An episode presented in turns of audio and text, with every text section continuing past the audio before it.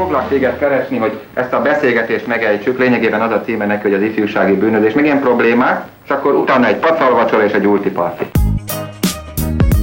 Annó Budapest, az ismeretlen főváros és Punksnodded Miklós.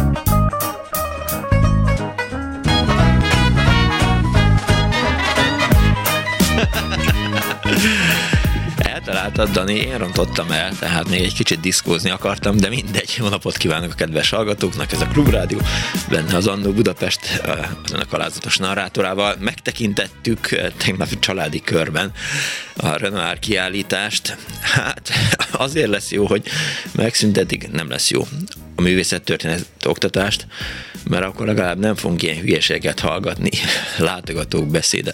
Nagyon jók ezek a színek Renoirnál, de hát nem elég élesek a képek, tehát tetszett volna kedves Renoir rendesen megrajzolni, meg megfesteni ezek a dolgokat. Elmosódottak voltak ezek a vonalak, egy kép az legyen éles, mondta az egyik látogató. Egyébként volt nekem több olyan is ezzel a kiállítással, leginkább az, hogy kontrollatlan számú embert engednek be abba a néhány terembe, ahol valóban fantasztikus festmények vannak, így hát aztán a műélvezés az időnként egy kicsit háttérbe szorul, mert az ember megáll egy kép előtt, nézi, nézi, erre jön Béla bátyám, aztán beáll elém.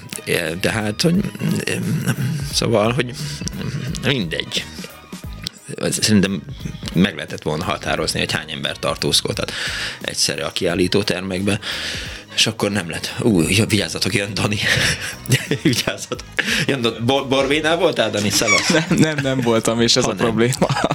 nem, képzeld el, hogy van egy ilyen sztorim nekem is. A, a, nagyon tetszett, amit így elmesélte, hogy amikor a magyar néplélek találkozik mindenféle kulturális vonással, én a ö, Szevijában a repülőtéren hallgattam végig egy hazai gyekvő magyar családapa beszélgetését a családjával, hogy hát igen, és beültünk egy étterembe enni, és elém hozta hozták ezeket a kistál ételeket, hát mondtam nekik, hogy valami rendes pörköltöt, vagy valamit rakják az asztalra, szóval ez mindig annyira gyönyörű, és nagyon imádom, hogy akkor nem csak nekem volt ilyen kultúrsokkom teljesen. Nem, nem, nem, Sajnálom, Robi. Pedig egyébként vannak jó Miklós. alkotások természetesen, szóval na mindegy, ennyit a eh, rajzoktatás megszüntetéséről. Sajnálom. Igen, Szóval üdvözlöm a kedves hallgatókat, telefonszámunk 24 06 95 3, 24 07 95 3, SMS-ben 06 30 30 30 95 3. Na mindegy, csak közben ugye jött Dani, tehát tényleg azt kellett volna csinálni, hogy, hogy egyszerre nem engednek be ennyi embert, és akkor, akkor jobban jártunk volna vele. Időnként elrontjuk ezeket a kiállításokat, időnként nagyon jól vannak menedzselve, meg marketingelve, de időnként meg aztán vannak vele problémák. De ez most igazából nem is érdekes. Persze, ha gondolják, akkor beszéltünk erről is. Szóval múlt héten na, több hallgató is kimaradt, amikor a rajzoktatásról beszélgettünk Egyrészt el is volt az adás, tehát nem voltak benne, eh, ahogy édesanyám mondaná, üres járatok, eh, nem kellett eh, könnyű zenei felvételekkel szórakoztatni önöket, sem engem, és, és ráadásul nagyon sokan ki is maradtak, több hallgató kimaradt, és azt gondoltam, hogy ha ennyire lelkesek a hallgatók, és ennyire érdekli őket, vagy ennyire szívesen emlékeznek vissza a rajzoktatásra, akkor prolongáljuk ezt a műsorszámot, úgyhogy az elkövetkezendő két órában még mindig a rajzoktatás lesz a témája a műsornak. Bekészítettem persze azokat a cikkeket, amiket már múlt héten is mondtam, Kardos Józsi szedett össze, 1953-as vita a rajzoktatásról, meg az énektanításról, és egyéb ilyen problémák.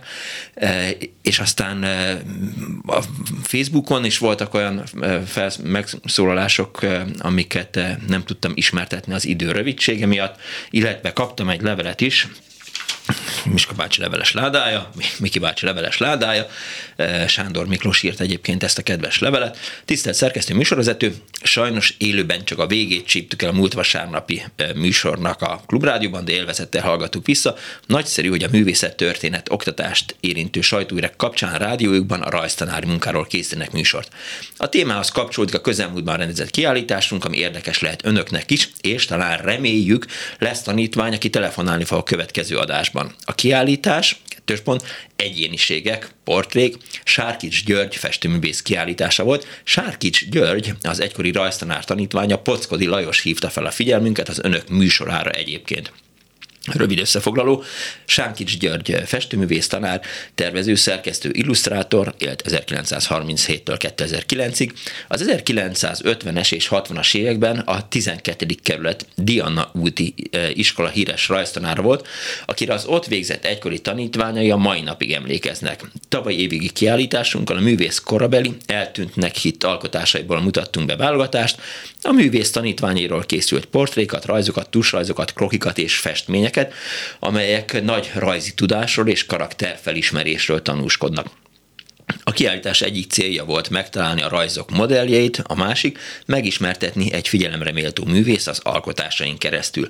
A kiállításra látogatók hosszú időt töltöttek a rajzok nézegetésével, a régi emlékek felidézésével, megható szeretettel meséltek a rajztanáról és a rajzórai emlékekről. Azok, akik nem tudtak eljönni, az iskola Facebook oldalán keresztül kísérték figyelemmel a kiállítást. A kiállítás az egykori tanítvány Felszman Tamás, egyetemi docens, a Magyar Képzőművészeti Egyetem munkatársa nyitotta meg. A megnyitó eseményen és a nyílt napon Gyuri bácsi lánya és fia is jelen voltak. A kiállítás az egyik legnépszerűbb kiállításunk volt 2023-ban, ami október 27-től november 27-ig volt látható, írta Sándor Miklós az Annó Budapestnek. És mint mondtam, telefonszámunk, amiket ön is tudnak, 24 06 95 3, vagy a 24 07 95 3, SMS-ben és Viberben 06 30 30 30 95 3, és egy hallgató van a vonal túlsó végén. Jó napot kívánok! Jó napot kívánok, Fúdi Ágnes. Kész, csak Ágnes. Üdvözlöm. Nincsen semmilyen nagy történetem. Egy régi rajztanárnőmre szeretnék vissza emlékezni, aki nem jutott eszembe már legalább 30 éve, de hmm. most igen. Én a 70-es években egy Pest megyei ez község, község egy általános iskolába jártam, és én nem tudom, hogy a, a, a tanárnő, vagy tani, tanárnő, igen, tanárnő tudott-e rajzolni, sose láttam. Uh-huh. Jó tanár volt-e, vagy nem, ezt nem tudom, de azt tudom, hogy a művészettörténet órákra úgy emlékszem vissza, most az önök segítségével, hogy, hogy, hogy valahogyan kiemelt bennünket abból a, abból a sivárságból, amit egyébként az iskola jelentett. Hmm. Szóval nem lehet elfelejteni, tudja, amikor a porszemek látszanak a, a besötétített szobában, igen, hát ilyen igen, elfüggönyözött igen, teremben diavetítővel vetítette a képeket, és én a rajzórából is ezt szeretném inkább kiemelni. Múlt héten hallottam, hogy mennyiféle érv szól amellett, hogy ez milyen fontos. Én ennek a lelki életre gyakorolt hatását szeretném kiemelni, és persze hallottam azt is, hogy milyen sokaknak ez egy ilyen szorongásteli teljesítményhelyzet volt. Én úgy gondolom, hogy a rajzórának az egyik feladata az, hogy pihenjünk, és hogy, hogy kikapcsoljuk a stresszt, az iskolai stresszt. Én egyébként gyerekekkel foglalkozom, nem rajztanár vagyok. Uh-huh. Én úgy gondolom, hogy minden gyerekben rengeteg feszültség gyűlik össze egész nap, és ez egy nagyon jó állapot, amikor amikor egy ilyen csendes, elengedett helyzetben képeket nézünk, vagy beszélgetünk, vagy éppen nem tudom, mit rajzolunk. Nem, nem emlékszem rá, hogy miket rajzoltunk, nyilván ugyanazt, mint Persze. amit mindenki más, de nem ez volt a fontos, hanem az, hogy egy kicsit lehet lélegezni, és ezt szerettem volna csak elmondani. Ennek a fontosságára hívta fel figyelmet. Nagyon kedves, köszönöm szépen. Köszönöm, viszont Kész sokan, hallásra. viszont hallásra. Parabola tükör az Annó Budapest Facebook oldalán azt írta, gépjármű műszaki technikumba felvételiztem 1969-ben, eh, később összefutottam a rajztanárnővel, a meglepetést látva a szemében felismertük egymást. Ő volt az, aki a felvételén ráírta a lapomra, hogy magatartása tűrhetetlen, mert azt mondtam, hogy amit ő mond, az nem jó. Kicsi, alacsony középkorú nő volt, mint később megtudtuk, hadmérnök múltal rendelkezett. Szigora, modra, elvárásai is ebből fakadhattak. Indult a harmadik év. Az elején az említett rajztanárnővel sikerült újat húznom. Ő volt a hibás. Az előző években megszokott felszereléssel érkezett mindenki az órákra. Kedvencem közölte, hogy ebben az évben több mint háromszor két órás rajzot fogunk készíteni ott az órákon ami azt jelenti, hogy a megadott feladatot három-két egymást követő óra alatt kell kivitelezni. Kiadta a rajz témáját, és megkezdhettük a rajzolást. Én, ahogy otthon megszoktam, Megfogtam a rajzhoz szükséges eszközeimet, és elindultam a mosdó felé. Hova megy? Csókolom, megyek, elmosom a cuccomat. Nem megy sehová rikácsolt a felém, mindenki megdöbbenésére, de akkor nem tudok rajzolni, mondtam, de addigra már kiadta a parancsot, gyerünk azonnal az igazgatóhoz. Mentünk. A nem kicsit katonás igazgató fáradtan hallgatta a történteket, majd hozzám fordult. Hová indult, és egyáltalán miért? Igazgató úr, én otthon éveken át néztem műszaki rajzok születését. Én lakkozatlan favonalzót használok, és a rajzolás előtt azt szappannal el kell mosni a radírral együtt. A ceruzák hegyét formára és méretre kell csiszolni, a 2B, a H és a 8H minőségűeket megfelelő szélességű vonal húzására alkalmassá tenni. Az igazgatóm szemmel láthatóan unta a szakmai részleteket, és a kolléganőjéhez fordult. Kollégina, tud ez a gyerek rajzolni? Igen, ő az egyik legjobb az iskolában. Igen? Nos, akkor ő innentől kezdve minden rajzot elkészíthet otthon. Legfeljebb itt unatkozni fog, viszlát. Nem mondom, hogy boldog volt, de beletörődött. Abban az időben volt az, hogy az unokatestvérem már az egyetemen kapott egy rajzfeladatot, és megkért, hogy készítsem el helyette, mert ő nem érti, mit kell csinálni. Egy közúti híd műszaki rajzát kellett papírra vetni. Jelentem négyest kaptam rá, írta Parabola tükör. Az Annó Budapest Facebook oldalán még múlt héten, csak múlt héten elmaradt ez. Halló, jó napot kívánok!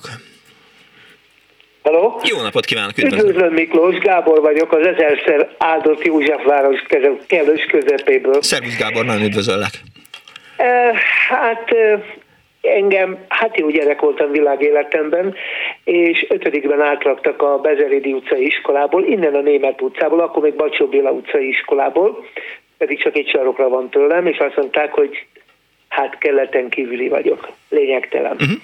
És ott ötödiktől nyolcadikig jártam, és volt egy nagyon-nagyon szeretett rajztanárunk, Reményi Gyula bácsi festőművész volt, uh-huh. imádtuk.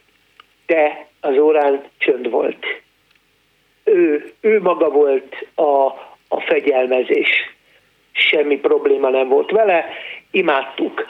A lényeg, én világéletemben szerettem rajzolni, és hát ezt ő el is ismerte, és volt rajzszakkör, és hát agyagoztunk, rajzoltunk, ő mindent volt, elnézést közben pogácsát sütök. Az nagyon jó, csak oda ne égjen.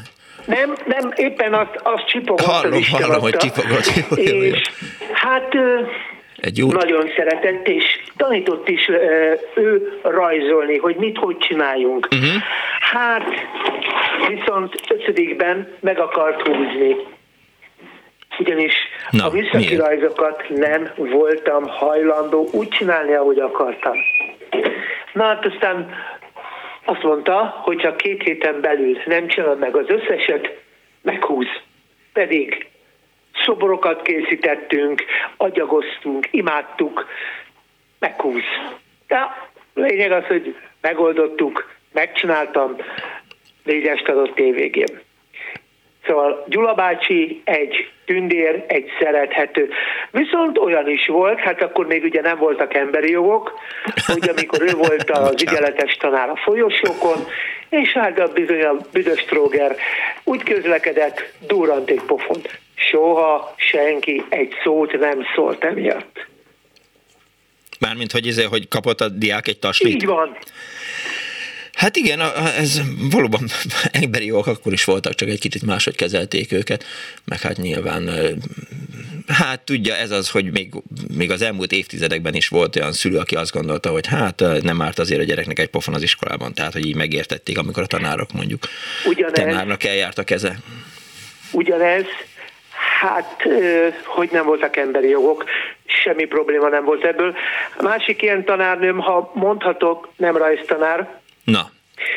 Imádtuk Varga Ica magyar tanárnő. Akkor nem volt magyarkodás, nem volt még júniusban is kokárda, de azt mondta ötödikben, hogy ő elvárja, hogy könyv nélkül minden magyar ember tudja a szózatot és a himnuszt. És bizony megtanultuk. Hát persze, szerintem és, ezt most is megtanulják, meg meg is tanultuk mi is. És ma is van olyan, amikor olyanom van, hogy elmondom mind a kettőt. És akkor Hát ezekben a, ezekben a gangsterváltás utáni években láttam én olyan fiatalokat, hát már én is, hát egy évvel fiatalabb vagyok, mint ön, tehát a múlt évezred közepén születtem. Uh-huh. Tehát voltak ilyen ö, nagy magyar ö, zászlóba takarózott fiatalok, akik ö, üvöltöttek, hogy hajrá magyarok, meg hogy mindenkit, meg hogy mindenkit leverünk, meg minden. Hogy, és akkor mondtam, hogy gyerekek, hát ti magyarok vagytok így, Hát igen, mert. Mondom, jó van akkor, mert én nem vagyok magyar, mert nincsen zászló meg kokád. De mondom, jó, akkor én elmondom a himnusznak az elejét, vagy a szózatnak a végét, és kezdjétek, vagy folytassátok. Uh-huh. Hát nem abból indul ki. Hát miből, kérdezem én. Hát ha belül nem érzed, akkor miből?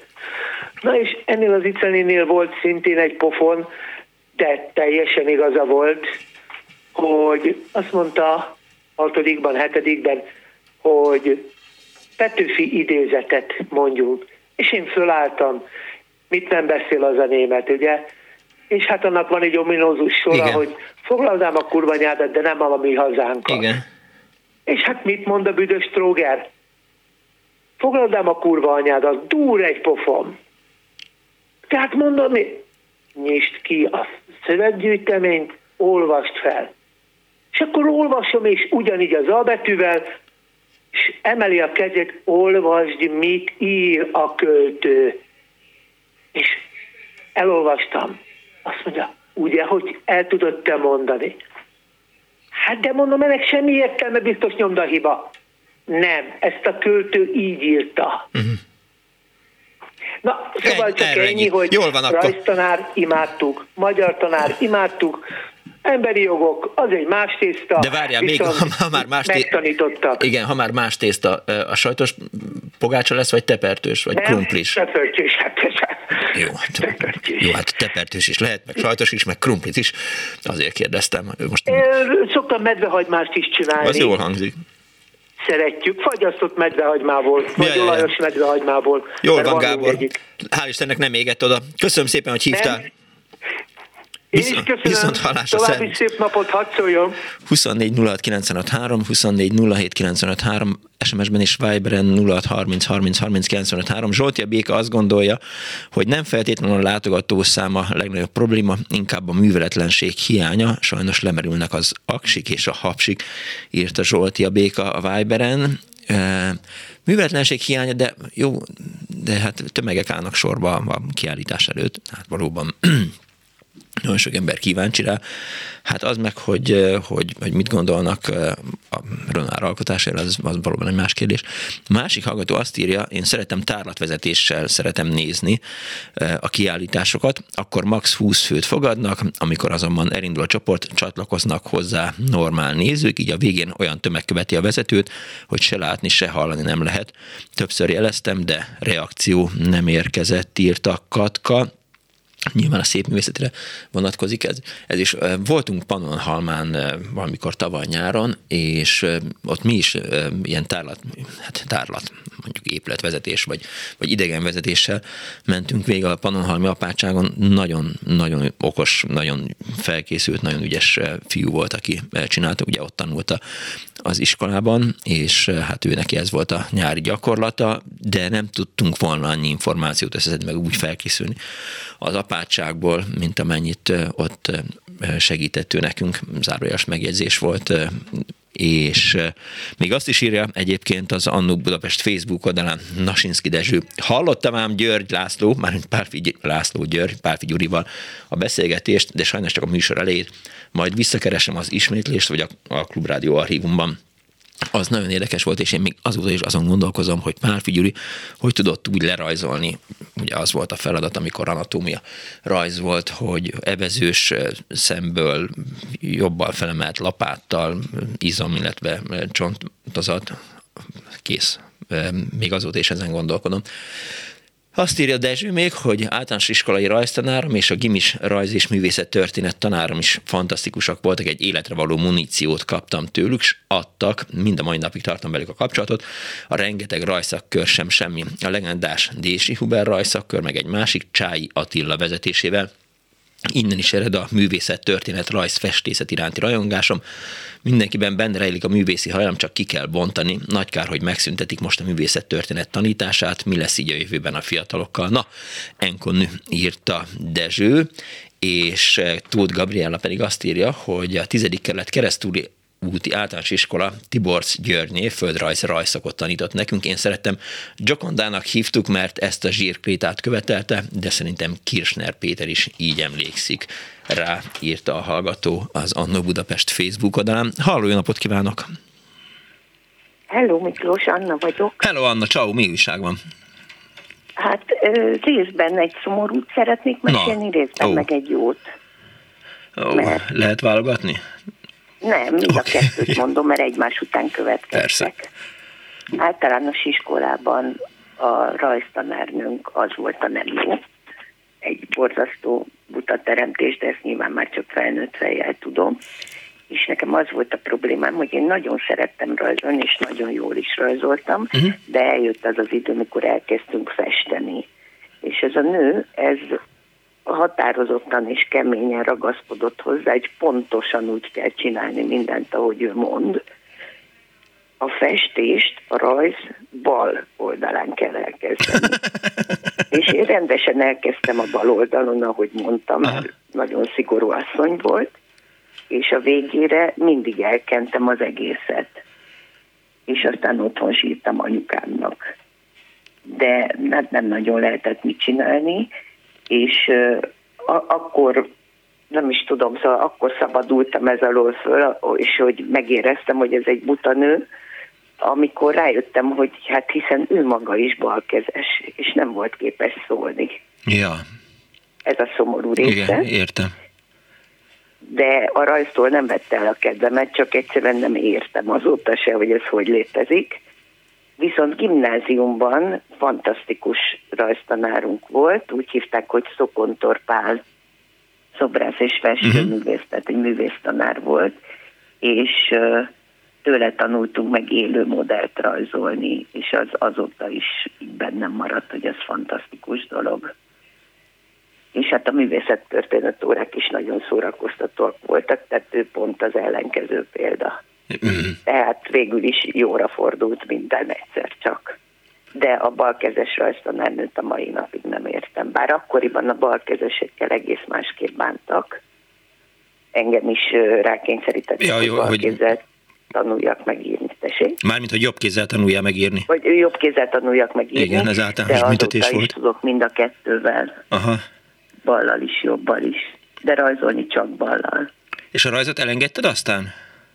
Nem, nagyon sokáig rajzoltam, tehát sok-sok rajzom van, és noha angol történelem szakot végeztem, végül is tervező szerkesztő lett belőlem, aki ugye hát a újságok fazonját rajzolta meg. Uh-huh. A legjobb munka, azt, hogy szerettem én. Hát azt én is nagyon szerettem, de azóta már fordító vagyok mert hogy minden voltam már csak tulipános láda, nem, de a, a rajz az nagyon közel áll hozzám, és azt tudom mondani, hogy a művészet történetről lesz, hát nincs mese. Nincs, nincs, nincs, nem is tudom, hogy mivel a feleségem is mondta, hogy, hogy addig, amíg van, addig addig biztos tanítani fogja rajzórákon, tehát nem fogja ezt így elengedni azért, mert jön egy-két ilyen... Hát szerintem nem is szabad, tehát ez egyszerűen nevetséges tényleg az. Nem, nem is akartam elhinni, amikor először értesültem róla. Hát remélem, hogy ez már nem örökre marad így, mert ez borzasztó. Hospitaláció. Hát egyszer majd, majd ezt vissza fogják hozni. Ahogy olvasgattam a régi cikkeket, valami Gorki idézetbe is belefutottam, hogy, hogy aki rajzolni tud, az a valóságot is jobban látja. Valamit ebből vezetett le az író úr, itt a rajzoktatással kapcsolatos ilyen oktatóanyagokat olvasgattam, úgyhogy nem, biztos, hogy nem lehet elengedni a művészet történetet, tehát sok gyalázat van az oktatás körül, de... Hát ez az egyik nagy. ez, ez valóban. Hát van ott azért mi, rengeteg baj, tehát, hogy, hogy... Igen, ezt akartam mondani, hogy, hogy miután rengeteg baj van, valahogy távolról az embereknek úgy szokott tűnni, hogy hát művészettörténet ugyan már egy pár óra, meg mit számít az, de ez nem így van, ez egy alapvető dolog lenne, hogy hmm. megmaradjon már, mint szerintem. Ja, ja, ja. Oké, Anna, köszönöm, hogy hívtál. Oké, okay, és éljenek a balkezesek. Rendben van. Viszont hallás a szervusz. 24 06 95 3, 24 07 95 3 ilyenek a balkezesek. Egyébként eh, a feleségemnek az egyik eh, tanítványának a rajzát raktuk ki ma az Annó Budapest Facebook oldalára. Időnként eh, hoz haza az Ildi ilyen rajzokat, zseniális dolgokat csinálnak a tanítványok. Az a rajz, ami kint van most az Annó Budapest Facebook oldalán, az egy 11 éves gyereknek a, a rajza, de hát, hát ha gondolják, nézzék meg, aztán ott is lehet egy kicsit műélvezni. Megnézem, hogy mit írnak a Viberen, mert föl-föl ugrott itt az üzenet, miközben beszélgettem Annával, hogy biztos valami műsorhoz kapcsolódó fontos dolgot írnak a hallgatók. Azt hiszem, igen, Marcs írt. Sziasztok, sajnos a múlt heti adást nem hallottam, lehet, hogy volt már szó erről a könyvről. 1981-ben 8. osztályosként kaptuk. Minden nap forgattam, megalapozta későbbi kultúra iránti igényemet, kár, hogy nem 5. osztályba kaptuk. Rajzolni sosem tudtam, de a tanárom engelt, engelt Englertné diabetítésekkel már kicsiként felkeltette az érdeklődésemet, és valóban itt van egy könyv, ami, hát ha jól láttam, akkor a Jáki templom ott mutatja, hogy legalábbis az a kép, amire így először így rákattintottam, azt is érdemes megnézni. Halló, napot kívánok!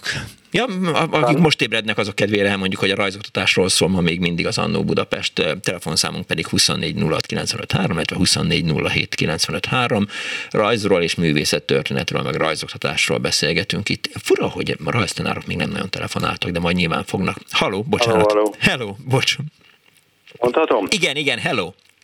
No, azt hiszem, nem tudom, a múltkori adásban szó volt róla, de egy nagyon érdekes történetet mondok. Na. 80-as évek elején volt egy olyan rajztanárnő, Dombinen Santo Melania, aki a festőművész férje balesete miatt nem lehetett a férjét egyedül hagyni, és kitalálta a következőt. Ő főállásban volt szakkör vezető, uh-huh. először az Irányi utcában, a belvárosi kultúrázhoz tartozó Irányi utcában tartotta a 7.-8-osoknak rajz szakkört, mégpedig válogatás nélkül felvett oda mindenkit, és úgy felkészítette a nyolcadikosokat a kisképzőbe, a képző uh-huh. művészeti szakközépiskolába jelentkezőket, hogy 14, ahol tízszeres túljelentkezés volt, 14-ből 13-at felvettek.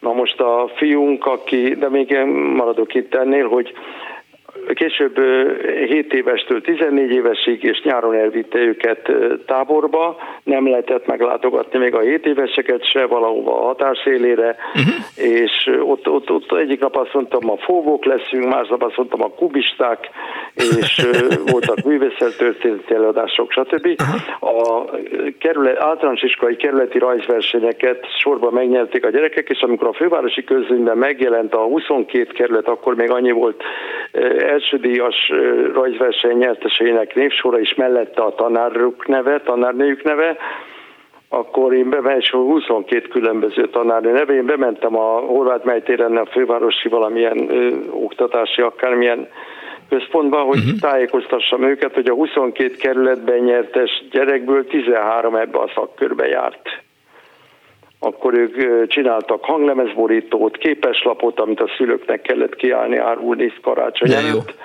és egyszerűen ö, szugerálta őket, na nem beszélve arról, hogy ott aztán ők élő modellt is ö, aktokat rajzoltak, amit elég irigyeltem akkoriban gyerektől, és simán tovább mentek a szakközépiskolába, kisképzőbe, és azokkal végzett a képzőművészeti főiskola, akkor még főiskola volt főiskolán, akikkel hetedikben együtt járt. Az igen. Úgyhogy meghalt már azóta, de hát ő nem rossz néven vette, hogy ezek később festőművészé váló tanítványok nem látogatták őt sűrűn. Hát sajnos a tanítványok időnként... És nagyon sok ma már híres festőművész ebbe a szakkörbe járt, uh-huh. tehát lehet így is. Ja, így még egy, hogy pénzt szerezzen, kitalálta, hogy úttörő csapatot alapít a szakkörből. Igen. Egyrészt, az már később a, a Dembiszki utcába kirúgták őket, és ott találtak helyet, és Barcsai Jenő még élt, és megengedte életében, hogy a Barcsai kör nevet felvegyék. Tehát Dombini Santó Melania volt, aki ilyen csodálatosan. És mondom, hogy úgy lett ezekből festőmész, hogy nem válogatta meg őket, hanem, hanem válogatás nélkül jelentkezők közül lett itt a, itt a Dózsa György úton is van egy ilyen rajziskola. Azt tudom, hogy, eh, hogy a, van? a Dózsa György úton van egy, egy rajziskola, és annak is ilyen nagyon jó arányban sikerült. Tehát ott is általában eh, kisképzőbe felvételizők, vagy felvételizni szándékozók járnak oda, és az én középső lányom is eh, oda járt, és ott, ott is, mit tudom én, a, a 13 jelentkezőből, tudom én, tizet fölvettek a, a kisképzőbe. Nagyon. Az is lehet, hogy ez a Deminski utcából, mert az a épületről történt valami, az költözhetett át oda, mert az elég közel van, tehát valószínűleg az a jog utódja Lehet. annak a szakkörnek. Lehetséges, de nagyon, nagyon jó volt. Köszönöm szépen, hogy ezt elmesélted. Viszont hallásra, hello! És ugye az előbb nem derült ki, csak mondtam a Jáki templomot, mert azt a képet láttam, de hogy ez a könyv, ami nagyon fontosnak tartotta a kedves hallgató Marcsi, az Környei Né Gere Zsuzsa és Reigné Kuntler Teréz Térforma című könyve, rajz általános iskola 5.-8. osztályosoknak, ha jól látom, és abból vannak ezek a képek. Ez érkezett Viberen a, az Annó Budapest szerkesztőségéhez. Halló, jó napot kívánok! Hello. Kész csók, jó napot! Jó napot kívánok! Én, én Udvardi Gábor Zsuzsa vagyok, és csak azért telefonálok, semmi újat nem mondok azzal, hogy milyen nagyon fontos az, hogy a művészettörténet oktatása. Én annak idején a 70-es években, pontosabban 70-72-ben egy kis faluban Taksonyvezér általános iskolába jártam, uh-huh. és ott volt egy Somogyi tanár úr, hát ő most már sajnos nem él, de egy életre megszeretette velem a művészet történetet, és egyáltalán, bocsánat, egy kicsit elmegy a hangom, ha rá gondolok, ő, ő nem azt nézte, hogy ki tud, hogy ki hogy tud uh-huh. rajzolni. Igazándiból már akkor ilyen diafilmeket hozott nekünk be, és onnan vetített művészeti alkotásokat, és, és még, még, még hát nem az alapján ítélte meg a gyerekeket, hogy ki mennyire ügyes. Emlékszem, volt egy alkalommal, amikor az egyik kis éltanulónk indigóval átmásolta a Van Gogh-nak, nem emlékszek, talán az ön az képét, uh-huh. nem mhm. tudom, de indigóval egy rajzlapra valahogy átmásolta, és akkor ugye azt festette ki. Uh-huh és akkor azt hozta be annak jegyébe, hogy na hát ő majd erre mekkora ötöst fog kapni. Hát persze tanár úr rögtön észrevette, hogy hát ez egy, ez egy szimpla, szimpla kopírozás, amit ő művel, és, és emlékszem, hogy hát bizony nem adott rá neki ötöst, és mindenkinek elmondta, hogy, hogy, hogy nem ez a művészet, hogy indigóval lemásolunk valamit a szándékot díjazta, hogy ja, azért persze. Hát foglalkozott vele. De, de hát nem, nem erről van szó. Szóval igen, lehet, és, és, és egy életre megjegyeztem azt, hogy, hogy úgy is lehet szeretni a, a festészetet, hogy az ember maga a készsége a kezében nincs úgy benne. Én se voltam soha olyan ügyes de azt, hogy nagyon-nagyon szeretek, és nagyon örülök, hogyha most egy múzeumban betévedek, és, és, és tényleg órákat lehet ott mászkálni, és gyönyörködni benne. Szóval ő most nagyon szomorú lenne, és jó, hogy nem érte talán meg ezt a kort, hogy művészettörténetet nem oktatni. És mondom, ez egy szima kis falusi általános iskola volt. De azt hiszem, hogy akik oda jártunk, és akiket ő tanított, szerintem azok, azok minden, mindannyian szívesen emlékszünk rá. Ez melyik volt ez a település? Mondom, Taksony. Ja, Taksony, mert taksony, azt, ért, azt, úgy értem, hogy Taksony vezér általános Igen, iskola. Az volt a neve az iskola, Taksony vezér általános iskola, és hát Taksony. Taksony, jó, akkor igen. Ugye jó. Ott, ott volt ez. Most már város, de akkoriban, mondom, egy kis poros kis falucska volt, és, és az, hogy hát nekünk, nekünk ez akkora élmény, szóval, na, nem tudom igazán meghatottság nélkül emlékezni rá. De nagyon jól tette, hogy meghatottan. Nem vagyok én is most, mert az unokám most gimnáziumba járt, uh-huh. és mondta, hogy jaj, de jó, most elmarad, jaj, nem kell művészettörténet. Akkor csodálkoztam, hogy hogy lehet az, hogy ennek örül, hogy nem kell ott nem kell ott ülni és unatkozni egy rajzolán. Hát ezt mert eddig is el tudom képzelni, miféle oktatás volt. Hát azt nem tudjuk, miféle oktatás volt, de hát nyilván lehet vele beszélni a gyerekkel erről, de hát... Persze, persze, persze, és próbálnak a szülei is, már hál' Istennek. A lányom viszont nem tudom kitől örökölte, de annak viszont nagyon jó kézidessége van, és, és azért hál' Istennek azért elcipeli a gyereket magával, hogyha mennek valahova, így tényleg, és templomokban, múzeumokban, uh-huh. és megpróbálja megmondani, hogy de hát egyelőre persze egy 15 éves gyereknek most még talán nincsen annyira. Örül neki, hogy egy órával kevesebb van egy héten. Majd rájön, hogy, hogy ez tévedés volt. Tehát majd, majd amikor egy kislányát találkozik, és elmenek egy múzeumba, és akkor kiderül, hogy, hogy semmit nem tud a dologról, igen, és hogy, hogy nem tud mit kezdeni az egész művészettel, akkor majd rájön, hogy, hogy azért ez nem egy fölöslegesen el töltött idő, amit az ember a művészettörténet tanulmányozásával tölt el. Köszönöm szépen. Köszönöm szépen. Köszönöm, hogy meghallgatott, és szeretném, hogyha legalább itt elhangzana, hogy, hogy mekkora nagy tévedés, ami most folyik, hogy micsoda nagy Hát nem tudom, na, tudom. A, té, a, még a tévedést nem ért, tehát hogy én ezt nem tévedésnek nevezném, ezt simán aljasságnak, de nem pontosan értem az okát, hát, hogy, hogy, hogy mi áll a, a, a háttérben. Valaki mondta itt, vagy talán épp ön mondta, hogy, hogy igazándiból, aki, aki a művészetet érti, az úgy egyéb másképpen is szabadabb gondolkodás. Ja, értem. Aha. Nagyobb, igen. Ettől félnek talán, Aha. hogy igen, igen. Lehet. Köszönöm szépen még egyszer. Én köszönöm. Kész csók. Viszont hallásra. Viszont hallásra.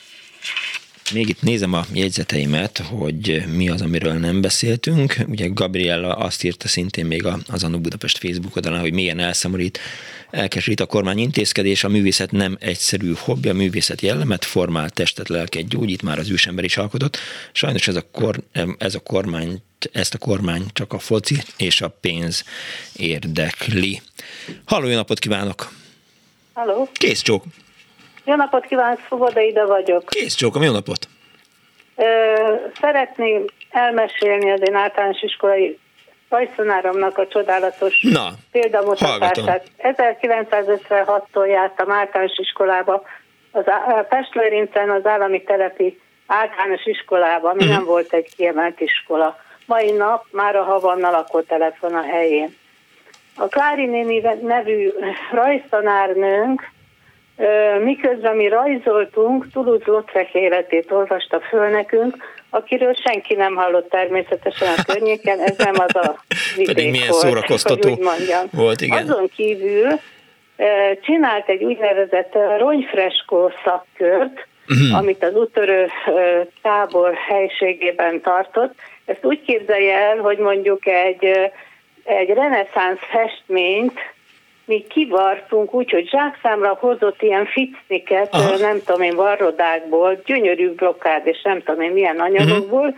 és mi azt, azt a képet utánozva hetekig, hónapokig vartuk oh. ezeket a képeket, amik ilyen hát térhatásúak voltak. Tehát ezt akarom csak elmesélni, hogy én vegyészmérnök lettem, semmi szoros kapcsolatom nem volt a művészettel, de hát nagyon hálás vagyok neki a mai napig, hogy kinyitotta a szememet ezekre a dolgokra. Köszönöm szépen, csak ennyit szerettem volna. Nagyon mondani. kedves, köszönöm szépen. Kész csók. Azt írja a hallgató SMS-ben, szeretném, ha elhangzana két fantasztikus rajztanár neve, Párta István, Karikás Frigyes általános iskola, és Gopcsa Paula, Színjei Mersepál gimnázium. Mindketten festőművészek voltak, és nagy lelkesedéssel tanítottak minden tanuló örömére, írta a hallgató a 06 30 30 30 95 3-ra. Eh, illetve azt írja például Feribá, hogy 60-as évek szombathely, a mi rajztanárunk volt eh, a verőember az iskolában, hívták, és már osztotta is a pofonokat, kokikat, pajesz húzásokat. Ezekből később visszavett, mikor egy nyolcadikos visszaemelte a kezét, utáltuk is a rajzórákat, írta Feribá és művészettörténettel kapcsolatban írja Pockodi Lajos, hogy Gyöngyös Patán második éve folyik a kis boldogasszony templom felújítása.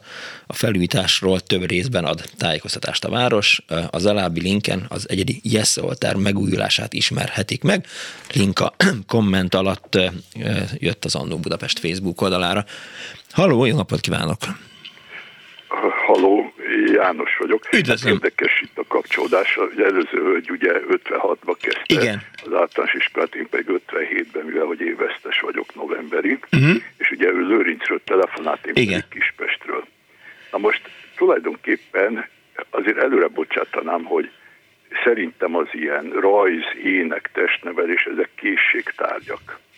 Tehát nem, nem mindegyik gyereknek van meg a megfelelő adottsága, de azért azt hiszem, hogy a gyerekek nagy része kreatív még, amit aztán sajnos időközben elveszítenek a kreativitásukat.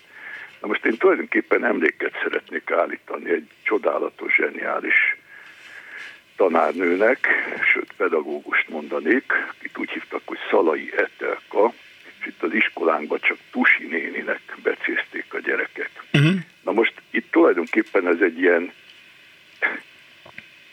most mondanék ez egy ellenpontot is, tehát ötödikesek voltunk, amikor egy új testnevelés tanárt kaptunk, aki egy ilyen gentry lehetett annak idején, amikor még jobb napokat látott, aki amikor begurult, hát ez elég sűrűn előfordult, hát akkor mondjuk a testi fenyítés az még nem volt olyan rendkívüli dolog, akkor ordított velünk, hogy perifériai csibészek, küldtek, strici banda, stb. stb. Amiről szó van ez az egykori Rózsatéri általános iskola, Kispesten, Aha. aminek már azóta nem tudom hányadik neve van. Tavaly volt 95 éves, és a Klebersberg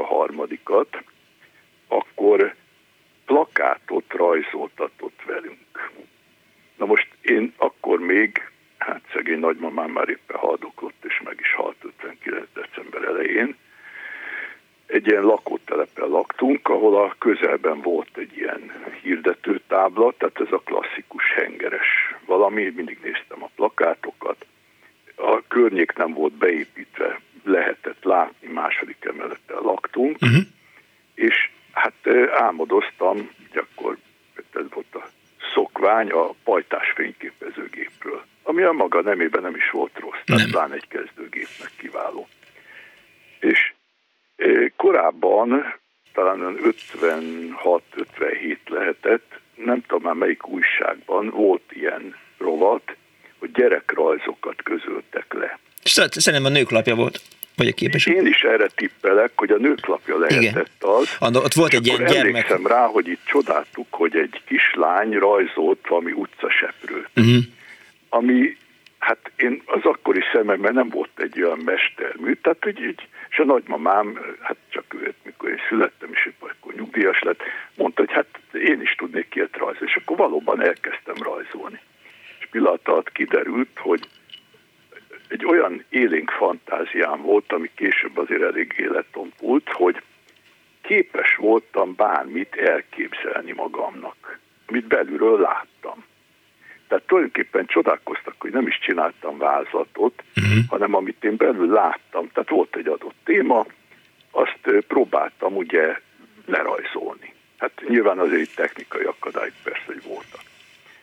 lényeg az, hogy e, tulajdonképpen harmadikban, még az első fél évben plakátot rajzoltunk.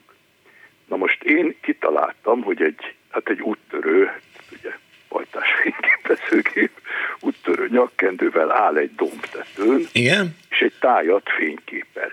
Ahol is egy ilyen kisebb folyó vagy patak kanyarog a messzeségbe, híd, stb.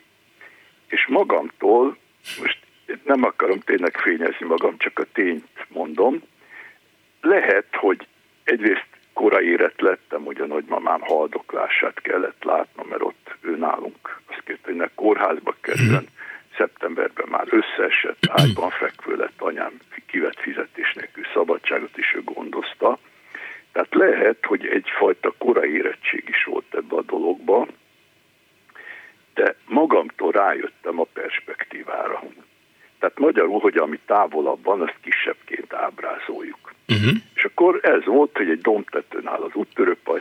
fényképezőgéppel, ott meg a táj patakkal. a szöveg, hogy pajtás vásárolj fal pajtás fényképezőgépet. Hát persze nyilván szülőknek kellett. Aztán később érdekes módon kaptam is egy ilyen pajtásgépet.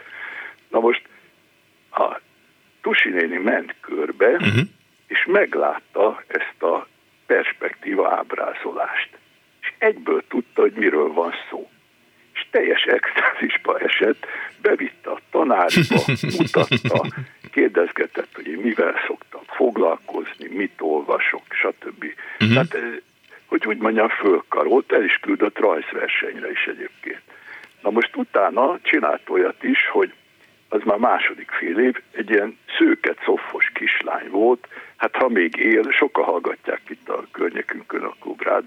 ça c'est.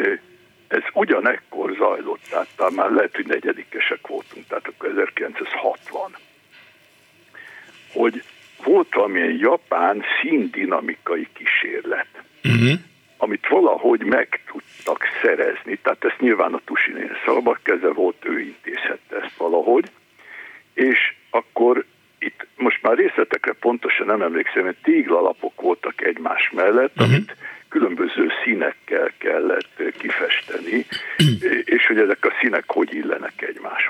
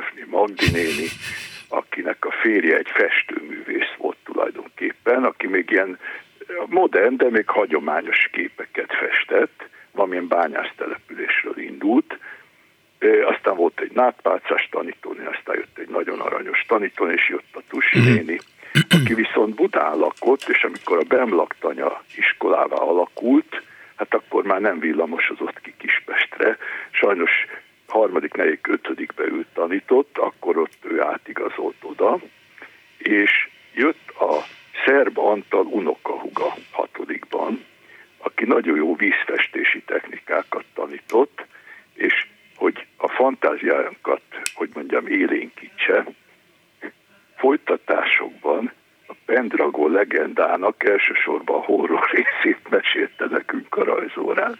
Úgyhogy tehát aztán hát szomorú véget ért a, már elértem a hivatalos rajztanulásom, hogy utána jött egy, most én tényleg Isten nyugosztal biztos már nem él, Gizi néni, aki jobb napokat látott, aztán volt ilyen középiskolai irodalomtanárom és francia-magyar szakosult, ráadásul Laci bácsi, de valamilyen családi magánéleti gondok, és úgy megakadt, és én megkeseredett. És akkor az ő kidolgozott dolgait ott ilyen gépiesen nyomta. Mm. Nekünk volt ilyen rajzálvány, akkor kitett egy téglát, meg egy spaknit, yeah. kitett egy bakancsot. Tehát a, a összes ilyen kreativitás minden megszűnt, de engem azóta is érdekel a dolog, és még avval fejezném be, hogy összeakadtam a Piller Marival, aki ugye a nagymamáját ilyen realista stílusban ugyancsak lerajzolt a harmadikban, aki Vekerlén valamilyen szakkörbe járt, és engem is kapacitált, csak sajnos itt olyan családi események, halálok történtek, hogy ez már a végén kimaradt. Egy utolsó dolog, hogy a négy gyerekünk között, tehát két fiú, két lány, a legidősebb fiunk örökölt ebből, és mondta sajnos már nyolcadik végén, hogy ő szeretne rajzfilmes lenni. Most én azt mondom, hogyha ezt korábban mondja, mondjuk hetedik vége vagy nyolcadik elén, biztos, hogy beirattam volna rajzszakkörbe, volt lehetőség a környéken, lehet, hogy föl is vették volna és lehet, hogy a helyére került volna. Hát így viszont minden felkészülés nélkül, nem tudom hányszoros túljelentkezés, jött a Kávin tér mellett ez a kép, kép, igen, képző, igen. szakközép, hát sajnos nem vették föl. Uh-huh. Úgyhogy én nekem egy életre szóló élmény, ja és fölhívtam, 80 éves volt a Tusi néni, mikor 12 novemberében a születésnapomon fölhívtam őt, mondta, hogy jaj. És akkor kiderült, hogy hát tulajdonképpen ő egy ilyen kiteljesületlen művész lett volna végső fokon. Úgyhogy én nagyon szépen köszönöm, hogy bejuthattam. Köszönöm szépen, hogy hívott. Én nekem ez egy életre szóló élmény maradt, és Érzem. meghatározó Köszönöm szépen. személyiség az néni. Viszont hallásra. Köszönöm szépen.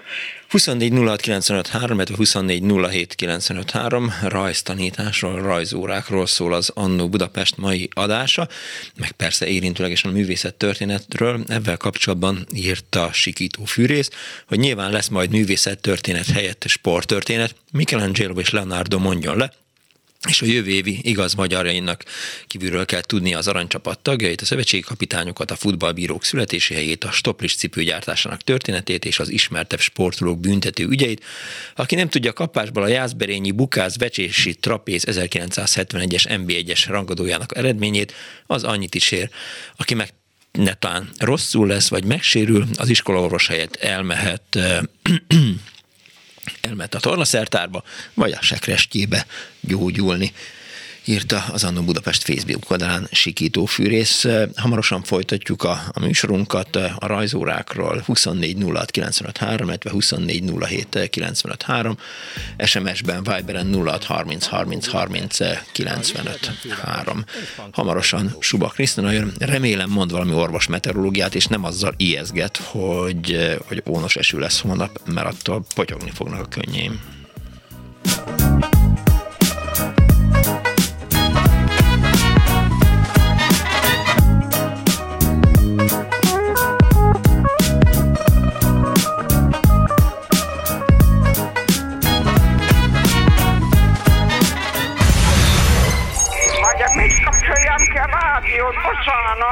igen, jaj, igen, igen. Elnézést. Jó napot kívánok. Mert ez a kis éppen olyan jó, és éppen azt teszi, amit kell. Annó Budapest, az ismeretlen főváros és Punksnodded Miklós.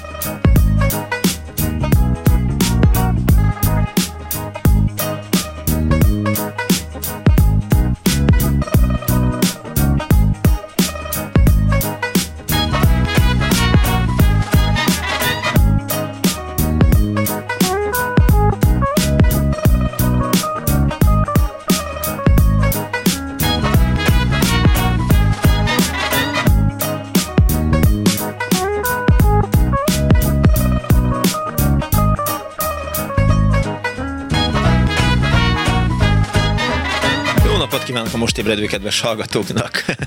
Figyeltem, hogy Dániel eh, kellőképpen frisse és időben bead, tehát hogy sikerül eltalálnunk a, a ritmust és a belépési pontot a zenében, mert egyébként el van foglalva Dániel, úgyhogy egy kicsit aggódtam tőle, hogy, hogy nem találja meg azt a gombot, amit meg kell nyomnia, de ez sikerült úgy, hogy eh, sikerült megszólalnom. Eh, szóval, hogy Annó a rajzóra erről szól az Annó Budapest, a szerkesztő Árva Brigitta, a telefonokat Kis Mária fogadja, a gombokat Kemény Dániel fényesíti, Pálinkás von készítette az ajánlót és az e, in, e, videót, illetve hát e, Kardos Józsi pedig küldte a szokásos anyagokat. Most is így lapozgattam, ezt az 1953-as cikket készítettem be, amit mindenféleképp majd meg akarok ismertetni önökkel. Hát azt írja Robi, hogy ne csodálkozunk a művészet történet eltörlésén, mikor a jelenlegi kurzusnak tud, Gabi Nagyferú győzik-e a, a művészet. Hát, hát még ebben sem vagyok biztos, tehát, hogy, hogy nem, nem, nem, nem, ezt nem, nem vagyok benne biztos, mindegy. Szóval, na mit írnak még a hallgatók? Uh, SMS-ben különleges művészek voltak a rajztanál, írja a hallgató, általánosban Mersics Piroska festőművész, a gimnáziumban pedig Lórán Zsuzsa szobrász, aki mindig hozott hozott magával valami zenét, és a kazettás magnóján lejátszotta nekünk amíg rajzoltunk, ő ismertetett meg minket például Csetamással 1973-ban. Ugye múlt héten mondtam, hogy Csetamások számok voltak bekészítve, és aztán eszembe is jutott ma valamiért, hogy Csetamás is rajztanár volt, vagy volt az életének egy olyan szakasza, amikor rajzot tanított. Másik hallgató Piros Kasszír, hogy szeretettel emlékszem Bódi Sibolya tanárnőmre, aki kutason rajzot tanított nekem, illetve egy másik hallgató úgy véli, hogy a betanított munka alapú társadalom, betanított munka alapú társadalomnak nincs szüksége a művészetre fogékony önálló gondolatokra képes szavazókra. Érkezett a 0630 30 30 95 ra és egy hallgató a vonal túlsó végén. Halló, jó napot kívánok! Jó napot kívánok, Somodi Erzsébet vagyok. Köszönöm a türelmét. Hát, már beszéltem, de esküszöm nem fogok most énekelni. Nyugodtan énekelhet, énekeljünk együtt. 1949-ben kezdtem az első Test Erzsébeten, a Kossuth Lajos általános és leányiskolába. Ez a suli az úgy volt nevezetes, hogy állítólag valami esztétikai nevelésű programokat hajtott végre. Uh-huh. Na most, amikor én már még kisebb gyerek voltam, akkor otthon édesapám vett nekem egy 24 darabos stabiló készletet. Na elképzelheti, hogy ez egy 5-6 éves gyereknek mekkora kincs volt. Az melyik is volt? És meg, Tessék? Az mi, volt a stabil? A rajz zsírkréta? Ceruza, igen. Ceruza, igen. igen. Az egy nagyon-nagyon híres. Azt igen, persze, hülye vagyok, igen. Híres márka. Hogyne. De szóval, amikor bekerültünk a suliba, az, az alsó tagozat vége felé kaptunk egy olyan tanítónénit, hogy Pálma néni, és rajztanár volt. Elvileg csak rajzot tanított volna, de ő szerintem mindenhova vitt minket. Kezdődött azon, hogy, a, ugye, hogy nem mindenkinek van olyan jobb meg bal keze, hogy rendesen tud rajzolni, meg hogy szeretne is, és nagyon sokszor elvitt bennünket múzeumokba. Uh-huh. És akkor ott ilyen festmény elemzéseket csináltak, de a nekem a legnagyobb döbbenetem az volt, amikor a, nem tudom, hogy Kelet-Ázsiai Múzeum vagy Kína Múzeum volt, de mindesetre gyönyörűséges ilyen festményeket, ilyen függőlegesen lógos festményeket láttunk. Uh-huh. És ezeket mindet kielemezgettük folyton, meg megtanított bennünket ezekre a technikákra. És nem tudom, mennyire visszaemlék, hát nem ön, hanem akik velem egykorúak, akik már nem mai csikék vagyunk. A régi tantermekben ugye volt a, a feketére olajozott padló, Igen. meg a hófehérre meszelt fal, Igen. és volt a Lenin, Stalin és Rákosi fest, kép a falon. Valami elmondatta. Uh-huh. Na most a Pálma néni fogta magát, és rendelt valahonnan olyan üvegcsíkokat, ami körülbelül 25-30 centi széles volt, és másfél méter hosszú, alá tett csomagoló papírt, amiről kirajzolgatott nekünk kalocsai, meg matyó hímzés mintákat, Igen. és mi gyerekeknek azt, azt ki kellett festeni az üvegre uh-huh. temperával. Hát ha élt gyönyörűeket, úgy föl lettek dobva a tantermek, Ez ezekkel igen. a kis sormintákkal, mindjárt más hangulata lett, mint a lenéleosztásnak. Nagyon-nagyon szerettük őt, szóval annyira értett a gyerekekhez, meg annyira tényleg olyan volt, hogy nem Szóval vártuk a rajzórát, nem úgy, hogy már megén, hanem tényleg barom jó suli volt olyan szempontból is, hogy ugye ingyen voltak ezek a szakkörök. Uh-huh, volt testnevelés, rajz, biológia, és ezek dőltek a gyerekek. Szóval egyre közösség is volt, és állati olyan tanáraink voltak tényleg, hogy ügyességre, meg érdeklődésre tanítottak minket hogy annyira sikerült belünk inni ezt a ö, rajzolást, meg művészetet, hogy azt tudom, hogy középiskolás koromban, amikor nagyon-nagyon nem lehetett kapni rendes ö, üdvözlő lapokat karácsonyra, meg húsvétre, meg ilyesmire, uh-huh. meg ö, ilyen ballagási sejemszalagokat, meg könyvelzőket, akkor én olyan jól éltem belőle, nem hiszi el, komolyan rengeteget tudtam festeni, és úgy vették, hogy csak uh-huh. na. Az igen. Az, hogy ezt így, így megtanultuk, aztán ez magát az egész rajzkészséget, azt műegyetemben nagyon tudtam hasznosítani, szóval az, tényleg. Én csak áldom a nevét, komolyan mondom, egy tündéri, azon kívül, hogy ilyen kis fiatal, de nagyon szép is volt, hihetetlen jó indulatú, és nagyon értett a gyerekekhez. Na szóval elnézést, csak hogy emléknő, emléket szerettem volna neki állítani. Semmiféleképp ne kérjen elnézést. a sulinak az összes tanárának, mert uh-huh. valami hihetetlen jó tanáraink voltak. Én biztos, hogy ritkaság, de én a matek fizikát és a kémiát, biológiát azt szerettem legjobban. Na, szóval elnézést, ez van. Nem, sem ne kérjen elnézést. Köszönöm szépen, hogy hívott.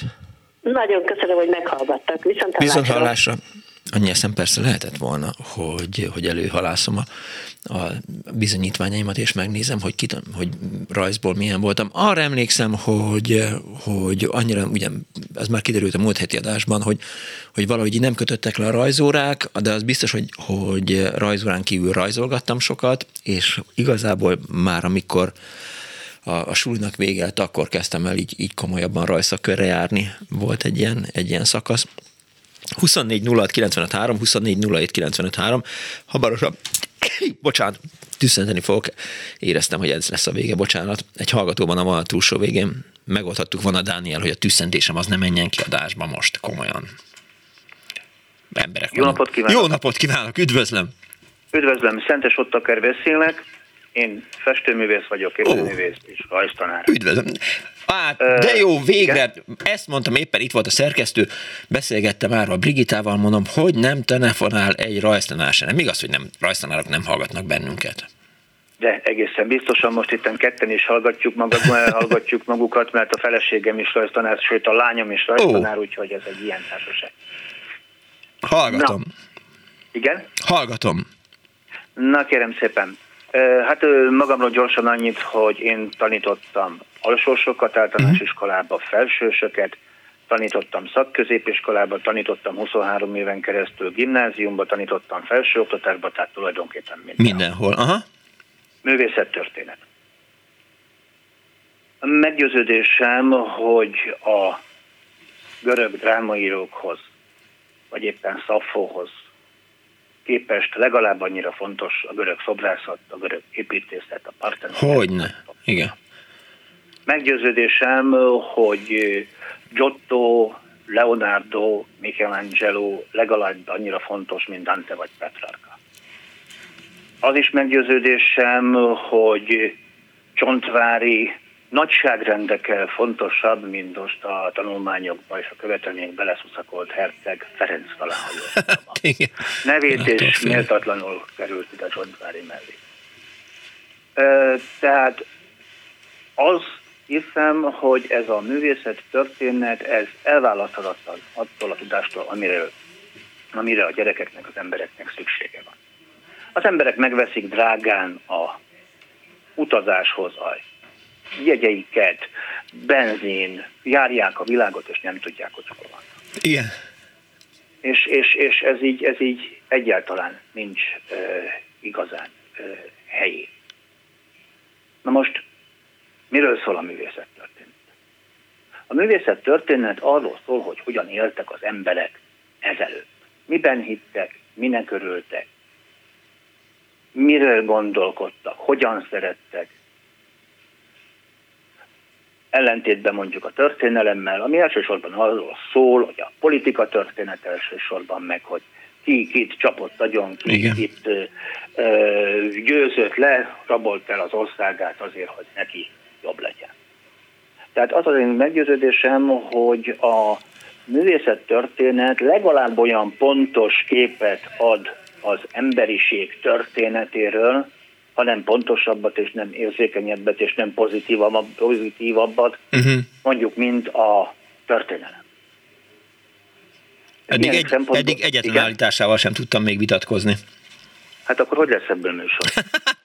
nem, nem tudom, majd valahol belekötött. Jó. Miért, miért ne lenne már érdekes az, hogy ki hogyan eh, vakítatott meg Persze. valakit? Szóval sokféle történet van, szoktam mondani a gyerekeimnek eh, az iskolába, hogyha a divat történetet, vagy a konyhakultúra, a gasztronómia történetét mesélem el, az legalább olyan pontos kép az emberek történetéről, mint mondjuk a történelem vagy a politika történet.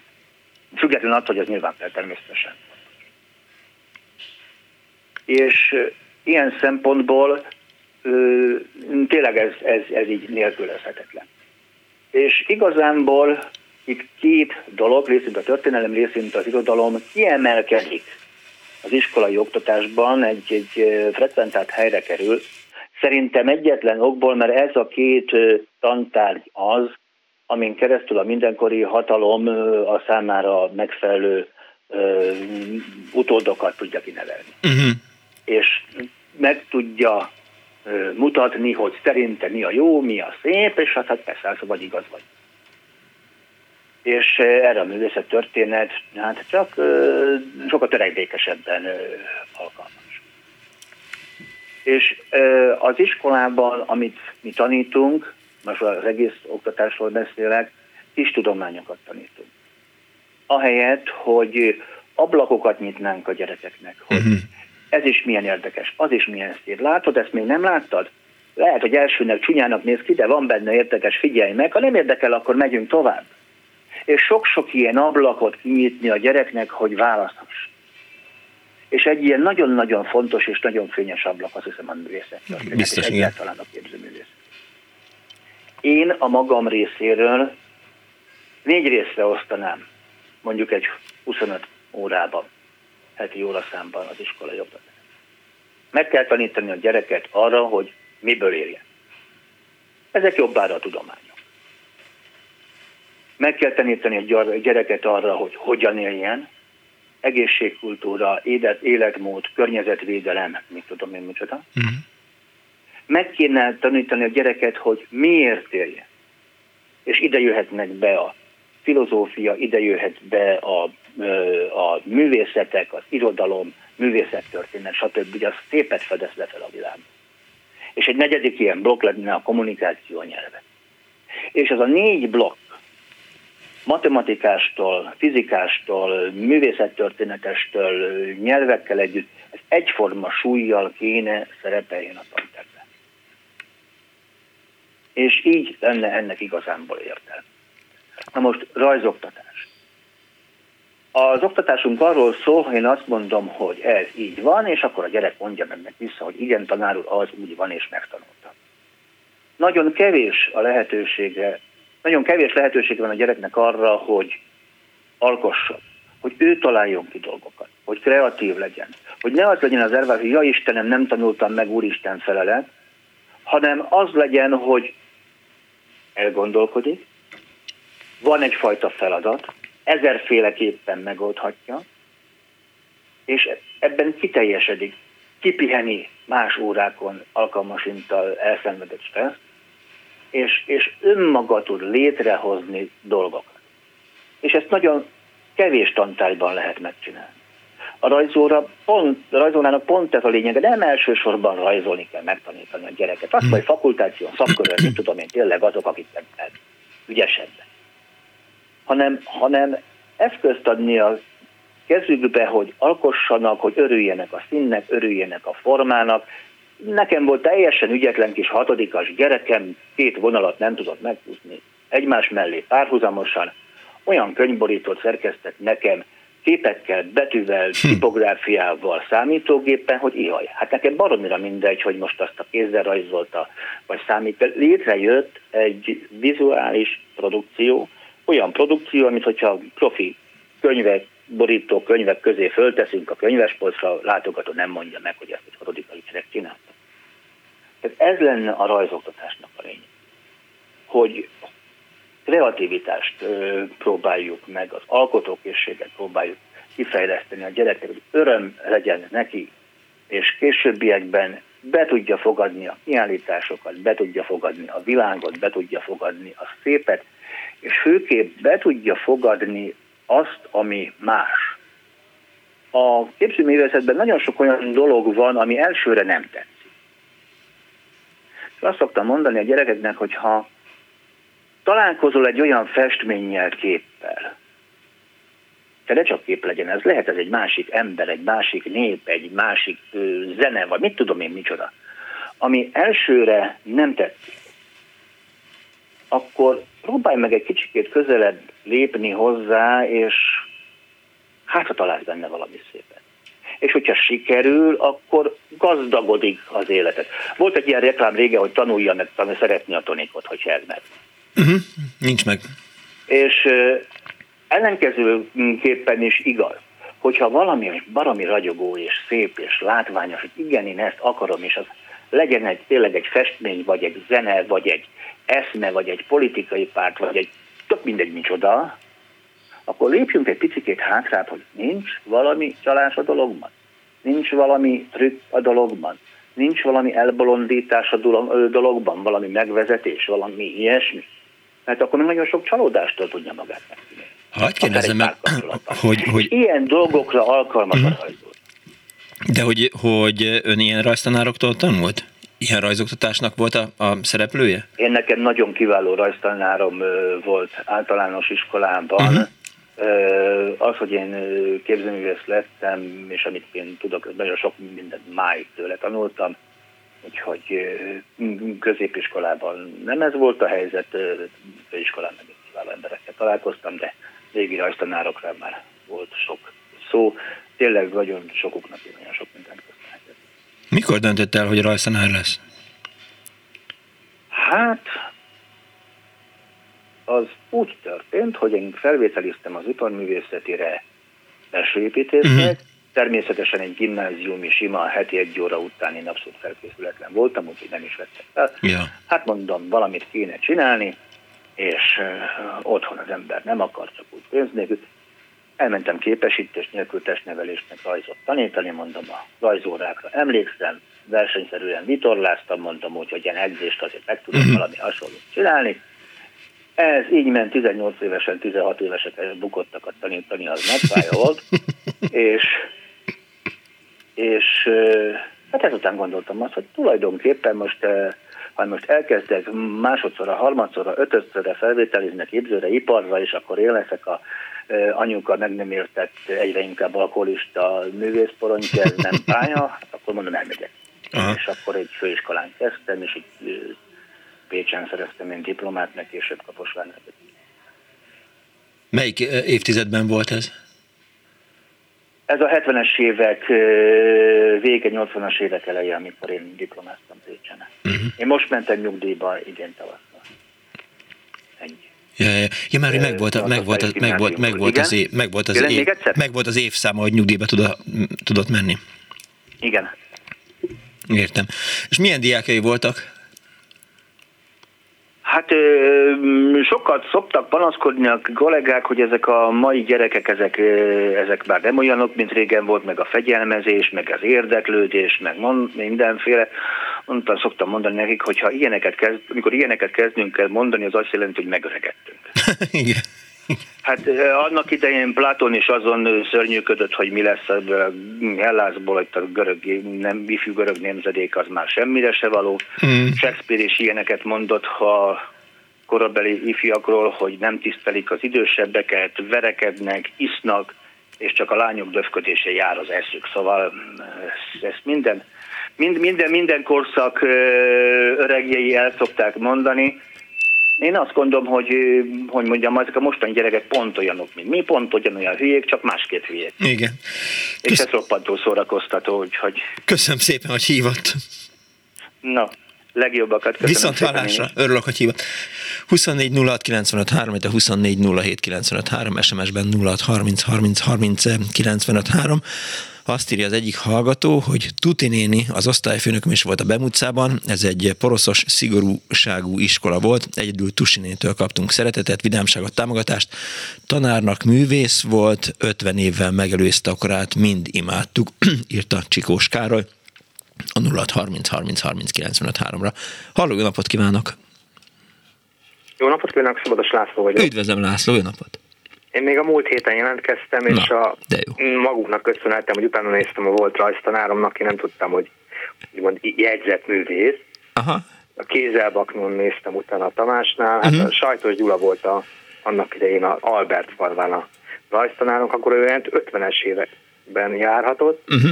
és emlékszem, hogy hát én egy jó, jó rajzoló voltam, tehát én akkor már megutáltam a rajzot, mert én óvodáskoromban is mindig elkérték, tehát hogy volt valamelyik hallgató, mondta, hogy neki kell megrajzolni másnak a kettesét rajzot. Hát de ugyanez volt. Tehát amikor nem marad semmi, amit megcsinálsz, mert elkérik a, az osztálytársak, egy idő után ez így frusztrál rendesen, viszont ez a Gyuszi bácsi ez rendesen oszogatott. És én akkor tesi tagozatos voltam, tehát választani kellett, úgymond, most rajz vagy vagy nem is az, hogy választás, ez egy ilyen periférián levő dolog volt a rajz, mert hogy azt láttam, hogy ott a tanári karban is, hogy szerencsétlen rajztanárok, utalva az előző rajztanára is, hogy nem veszik komolyan azt, amit ők tudnak adni a gyerekeknek. Tehát ezt az alkotást, vagy szabadságot, a fizika, matek, nyelv, mit, magyar mellett, az egy lazítás volt általában mindig a rajzóra. És egy élvezetes dolog, viszont tényleg készségtantárgy. Tehát, hogy tízből egy gyerek tud rajzolni, hogyha így gyorsasolok, százból egy még jobban, és körülbelül tízezerből egy van, aki meg tudja rajzolni a kajakost a izommal, hogy megemeli a lapátot. Hát igen, ahogy azért, azért előtte rajzolt már 30 évet, de hát nyilván tízet a Gyurika. Igen. Na de érdekesség, hogy én utána végülis ezt később, gimi után mégis bejutottam a kisképzőre, mert hogy uh-huh. nem mhm. engedtem el. Tehát, hogy jártam a Ferencibe, a ő utcába rajzolgatni, azt hiszem azt tett be, hogy megromlott a szemem, és ilyen ugye diopriás szemüveg kellett, hogy lefelé nézel, akkor jól látsz, ha meg nézed a modellt, akkor meg. Az akkor időkben azt hiszem, hogy 80-as években ilyen szemüvegek azért nem, nem voltak, voltak még, igen, igen. Aztán, és nem mindegy, műveltem ezt, és mai napig nem értem, hogy hogy kerültem én be a kisképzőre, most a 90-es évek az elég zajos volt nekem is, de hogy emlékszem, hogy jártam, és akkor festettünk, olaj, meg minden, a mai napig a terpentin szagad a forromban van, imádtam, ja. és hogy ott a kisképzőn az egyik a festő tanár, emlékszem, hogy Nagy Balog Jánoshoz a munkásságomat, amit addig oda letettem neki az asztalra. Uh-huh. Utána néztem, hát akkor még nem volt internet, de hogy nézegettem egy albumokba, és ez egy kis pesti proletár festőművész volt, aki elég szegényesen éldegélt, és alig alkotott, csak később fedezték fel halála után, meg kapott szobrot, meg kiállítótermet, uh-huh. meg hasonlókat, de hogy, hogy végül is nem egy Clint, vagy egy Picasso, vagy egy Dali, vagy hasonlók, tehát egy ilyen felkapott művész. Uh-huh. Vissza gondolva a sajtos tanáróra is, hogy ő annak idején emlékszem, hogy feskókat restaurált, és hogy, tehát, hogy nem volt pálya igazán. Tehát, hogy így meg közben láttam a többieket, akik szintén jól alkotnak, tehát hogy azt éreztem, hogy nem a tízezresből vagyok az egy, uh-huh. hanem csak az ezresből az egy, úgyhogy lehet, hogy, mert ez kurva nagy meló. Tehát azért tanulni kell. És akkor is elengedtem. Ez volt 30 éve, viszont a lányaimon azt látom, mert van egy nagyobb lányom, meg egy kisebbik, hogy ugyanúgy rajzol és festeget, és imádják. Tehát, hogy maga az a rajzoktatás, ez egy hatalmas dolog. Tehát, hogy hogy ezt elengedni, most, most kilövik a műtörténetet, meg hasonlókat, tehát így tényleg tanárfüggő egyébként, hogy most ő bele tudja szőni a rajzúrába is a művészettörténetet, ezzel nincsen semmi, csak azt, hogy mit látnak, tehát viszik-e őket, vagy mutatnak-e nekik kéteket, ez rohadt fontos. Tehát, és túl azon, hogy most már tényleg digitalizációban élünk, én látom a felnőtt gyerekeken is, tehát én a SF-ként dolgozom, hogy most már egy tableten rajzolgatnak. Igen. Tehát próbáltam elkérni, láttam ilyen plakátokat, feldobott egy csajci, aki csinált ilyen plakátokat, és így mondom, ez megvan, real, tehát hogy valóságban, tehát ezt megfestetted, és mondta, hogy nem. De ki tudja nyomtatni. De hát mondom, hogy akkor ezt nem lazúra csináltad, vagy nem fest temperával, vagy nem izével fest. Nem, ez ő ott. Rohadt jó plakátok. Igen. De ugyanakkor meg ott vagy, hogy basszus, hát ez mégsem fizikális, tehát hogy ki tudja nekem nyomni egy printen, de hogy ránézel a rajzra, és akkor azt mondod, hogy ezt ő festette, és nem. Ez, ezzel kéne megbékélni így boomerként, mert ugyanolyan a ezzel nagyon, az, igen. létrehozott. Igen, tehát nem csak az van, hogy gentelgetek, ott húzogattam a grafitot, meg, de, meg, meg rajzolok a színnel, hanem, hanem hogy nekem is a, a... De volt olyan kép, amikor dobtam egy hátast, hogy ez, ezt én kitenném a falakra. Tehát, hogy és hogy a, mekkora, be akarom keretezni, megvenném tőled, mondtam a tanulnak, és mondta, hogy hát ez itt van, és akkor mutatta a tabletet, hogy mekkorában kéred. Itt van, mobilon rajzoltam most, ja. Igen. Nem, hát komolyabb programmal. Tehát, hogy Persze. át kell állni az ember anyának, de lényeg, a, lényeg, hogy maga ez a vizuális kultúrát elengedni, és azért szomorú az egész, mert akkor én, nekem szerencsés iskolám volt ez az Albert tehát ott valamiért azt nyomták azt a sulit. Uh-huh. Tehát, hogy mind tesi részről, mind képző, mind, mindenféle szinten, ami mintaiskola lehetett szerintem. Tehát volt rá tanári kar. Most már azért egyre kevésbé, de mondom, egy tíz éve is nálunk olyan ö, oktatás volt itt Esterzsébeten a, a nagyobbik lányomnak még rajzkörben, tehát hogy még a nem sima rajzkörre, nem a, általánosban simán, tehát hogy aki, akit érdekelt, azt persze csinálta, de hogy azt már nem látom a, a következő tíz év eltelt, a, a következő lányomnál nem láttam. Tehát más iskola persze, az a tanárnő lehet, hogy máshol van már, mm. és ez rohadt szomorú. Tehát, hogy olyanokat, olyan technikákat tanulhatott annak idején, hogy ő kérte, hogy mehessen nyári táborba, ilyen festő táborba például. És ez csak annak a tanárnak volt köszönhető, akik úgy valamilyen szinten meg marginálisan vannak elhelyezve a tanári karban, tehát el tudom képzelni a úgymond a, mi ez a, ahova beülnek a tanárok pihenősképpen a Tanári. tanáriba, igen. És akkor valahol a szélén van a, a technika tanárnak, meg a rajztanárnak a hűtő mellett a helye. Igen. Pedig kurvára meg kéne becsülni őket. Mert Egyetértek. valamit adnak. Sokat adnak, rohadtul sokat adnak, és azt látom a kam- nagy kamasz lány, most már felnőtt lány, mert ő kikéri magának, hogy már nem kamasz, Na, na. 18 elmúlt, de hogy ugyanúgy pingálgat. Tehát lehet, hogy fél évente veszi elő, ott van a vászon bedobva valóban a sarokba, meg a valóban a polcon eldugva olaj, vagy a, az akril, de néha előveszi. És most lehet, hogy rá van gyógyulva a koreai hülyességekre, cringingre, vagy mi a, ezek a jelek, de akkor azt festegeti, és akkor valamikor el van vele egy napig, vagy két napig. Túl azon, hogy bújja a mobilját, meg a tableten. meg a Bo- borzasztó gyerek, igen, ilyenek ezek. Köszönöm szépen, hogy hívtál. Na, üdvözlök és köszönöm a sajtos Zsűszi bácsi emlegetését. Viszont hálás, szervusz. Hello. Művtai megszűnt írja eh, Zsolti a Béka. Pár év múlva az új kastélytulajdonos fiatal kérdezi az anyukáját, anyum nekem miért nem jut a falakra valódi festmény, a termekben valódi műalkotás, miért nem eredeti formájában újítják fel az épületet, csupa gipsz, csipke, kínai műanyag, minden. Hát kisfiam erre a nagypapit kérdez, miért haragudott meg a művészet történet nerre, írta Zsolti a Béka, illetve azt írja az egyik hallgató, az Annó Budapest Facebook oldalán, hogy Hahó rajztanítás. Az előbb emlegetett Tusi néni engem a Bem József utcai általános iskolában tanított, megszeretette velünk nézni, megszeretette velünk nézni a világot és a művészeteket.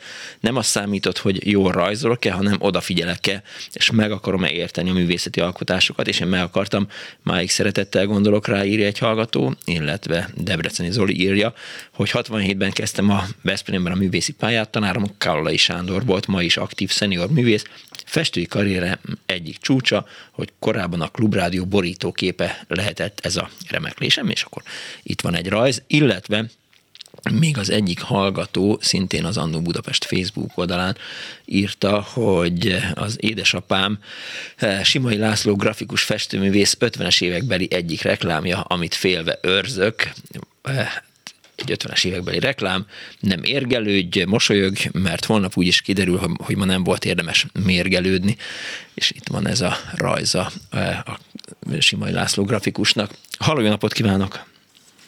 Hát ez pont nagyon jó szóvég volt, mert mondatvég. Szia, mi kis Simai Patrik vagyok, pont az én édesapámról van szó. és ez is nem beszéltük meg. Kizeldől. Aló? Mondom, nem beszéltük meg. Nem beszéltük meg, persze nem beszéltük meg, azért mondtam, hogy ja, igen. csodálatos felkomfort. Nekem mondjam, hogy sajnos én nem tudok visszaemlékezni, mint a többi előttem szóló különleges rajztanárokra, mert én rengeteg iskolába jártam gyerekkoromban, uh-huh. és ez, ez valahogy úgy elsikadt, és megmondom őszintén, hogy egy három centis egyenes vonalat nem tudok rajzolni, nem örököltem apámtól, aki uh-huh. egyébként grafikus és portréfestő volt, és ő Franciaországban tanult szerencsére. És viszont a művészetet, a művészetek iránti vonzalmat azt, azt mélyen elültette bennem. Tehát uh-huh. azt hiszem a legjobb példaképem és a legjobb tanárom volt. Amit el szeretnék mondani, Várjál, hogy... Várj egy pillanatra, bocsánat, hogy félbeszakítalak, de hogy, Igen? Hogy egy, egy festőművész, egy grafikus fater mellett az ember nincsen rákényszerítve arra, hogy fiam rajzolja már egy kicsit, meg, meg rajzolja minél többet. Hát, Tudomásul vette azt, hogy... Oda, zené, zenéni zenéltem, uh-huh. ez igaz, abban oké, okay. rajzolni nem tudom, egyszerűen kész. Mechanikusan jól vagyok, tehát szerelni meg ilyen dolgokhoz. Tökéletes, rajzolni nem. Ő vele többször fogadtak különböző alkalmakkor, hogy Lacikám ugye nem tudsz becsukott szemmel 5 centis vonalat húzni, és a Lacikám becsukott szemmel 5 centis vonalat húzott vonalzó nélkül ilyen volt. Hát tulajdonképpen ő, ő a háború előtt került ki Franciaországban, és valójában aztán mondhatom én, hogy egy polisztor lett, mert a René Klernél tanult, orvosit végzett, és aztán onnan a legvégén ugye a Montmartre portrét és grafikába mm. szeretett bele, és együtt ölt az akkori nagyokkal.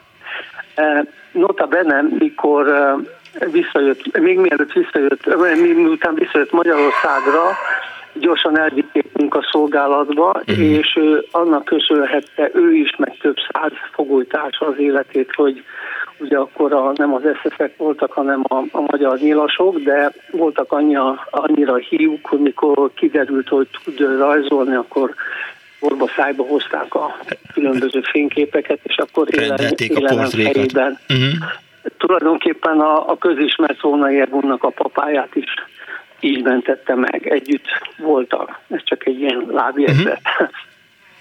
Aztán 68-ban, aztán közben egy pár reklám, nem biztos, hogy 50-es évek lehet, hogy már tévedek, és ez a 60-as évekből volt ez a kis rajz. Hát én inkább 50-es rengeteg... évekre tippelnék, tehát az, az, az, az, az, az a tipográfia, meg az a, az a, az a, az a, az a nőnek a rajza, Le. lerajzolt lány, lehet. az szerintem inkább 50-es lehet. évek. Egyébként lehetséges, csinált még felkérése rengeteg um, mikor kikerültünk Afrikába, aztán 68 utána rengeteg afrikai motivummal levelőző lapokat, nagyon jó pofákat, és uh-huh. nagyon szerették az emberek. Azt elmesélem, hogy kint Afrikában tulajdonképpen oktatott képzőművészetet is Konaxiba, Gínába, a Gínai Köztársaságban, uh-huh. és egyik alkalommal jött a környe, jöttek a környező országok államfője, egy ilyen csúcs találkozó volt, és nosza rajta akkor kellene egy fénykép után, hogy a repülőtérre jönnek be, valami nagy, nagyot alkotni, és hát persze semmi alapja nem volt, így hát egy óriási lepedőre a házunkban ott festette meg a következő államfőket, az, uh-huh. ami úgy tudom, 95-ben voltam utoljára, akkor még ott volt, de úgy tudom, hogy a Palais du royal a néppalotájában az még a mai napig Ez igen. ugyanúgy ott van, uh-huh. mint Vietnámban a Ho Chi Minh képe a Ho Chi Minhról. Nagyon-nagyon-nagyon színesen tudott mesélni, imádták a, a különböző művészekről, művészettörténetről. Azon mindig mosolygott, amikor jöttek vissza magyarok Franciaországból, és mondták, hogy ahú, láttuk, a, bejártuk és láttuk a Louvre és akkor mondta, hogy láttátok a lusz, hát én ott éltem sok tíz éven keresztül, és el, el nem merem mondani, hogy láttam, mert egy élet nem elég rá, hogy az ember azt valóban láthassa. És ez, ezek nagyon megmaradtak bennem. Saj, még a, az én, bocsánat, beszúrom, az én műszaki rajzomat otthon ő csinálta meg, amikor leadni kellett nekem mm-hmm. is valami ilyesmit, és teljesen analfabéta voltam hozzá. Na, szóval így akartam megemlékezni róla, ha már van egy ilyen műsor. Én magam nem tudok rajzolni, tanárokat nem tudok említeni, akik, akikkel De esetleg... Jó. De jó volt az édesapa. Meg, meg, meg, meg, megbabonáztak, de ez volt az élet. Köszönöm, és bújék mindenkinek. Köszönöm szépen. Szervusztok. Viszont hallásra. Szervusz, szervusz. Szervusz.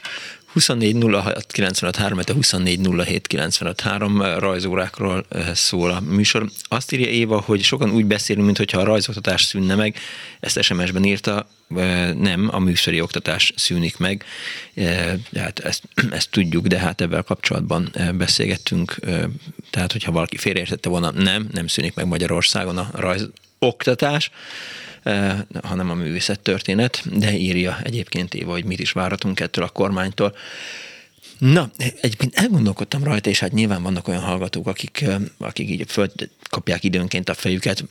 Péntek reggel is előfordult, hogy hogy az interjú alany egy-két ilyen vulgáris kifejezést, trágár kifejezést használta a beszédében. Néha így ki, ki, ki bukik az emberből, vezetőből ne bukjon ki, de hogy önök elvárhatják tőlem azt, hogy ilyenkor emeljen fel feddűn a kezemet, csak akkor lehet, hogy a beszélgetés ívét törném meg, ha most azt mondanám, hogy jó, hát akkor nem ez kurva jó a műsor, hanem csak ez simán nagyon jó. De ez zárójeles megjegyzés volt, csak így gondolkodtam rajta. Halló, napot kívánok! Halló. Halló. Kész sokom, jó napot. Jó napot kívánok, Magyarósiné Pécsi Ildikó vagyok. Kész Budapest sokom. 18. kerületében, Pest-Szent lakom, uh-huh. és mostan most már az előzőekben több olyan hozzászólót hallgattam, hallhattam, akik az úgynevezett peremkerületekről jelentkeztek. Igen, igen. Na most igen, hát én is ugye Peszent vagyok. Akkoriban, amikor a Veréci Zsuzsa néni volt a mi, hát nem koedukált és 40 fő fölötti létszámú osztályunknak a rajztanára. Uh-huh.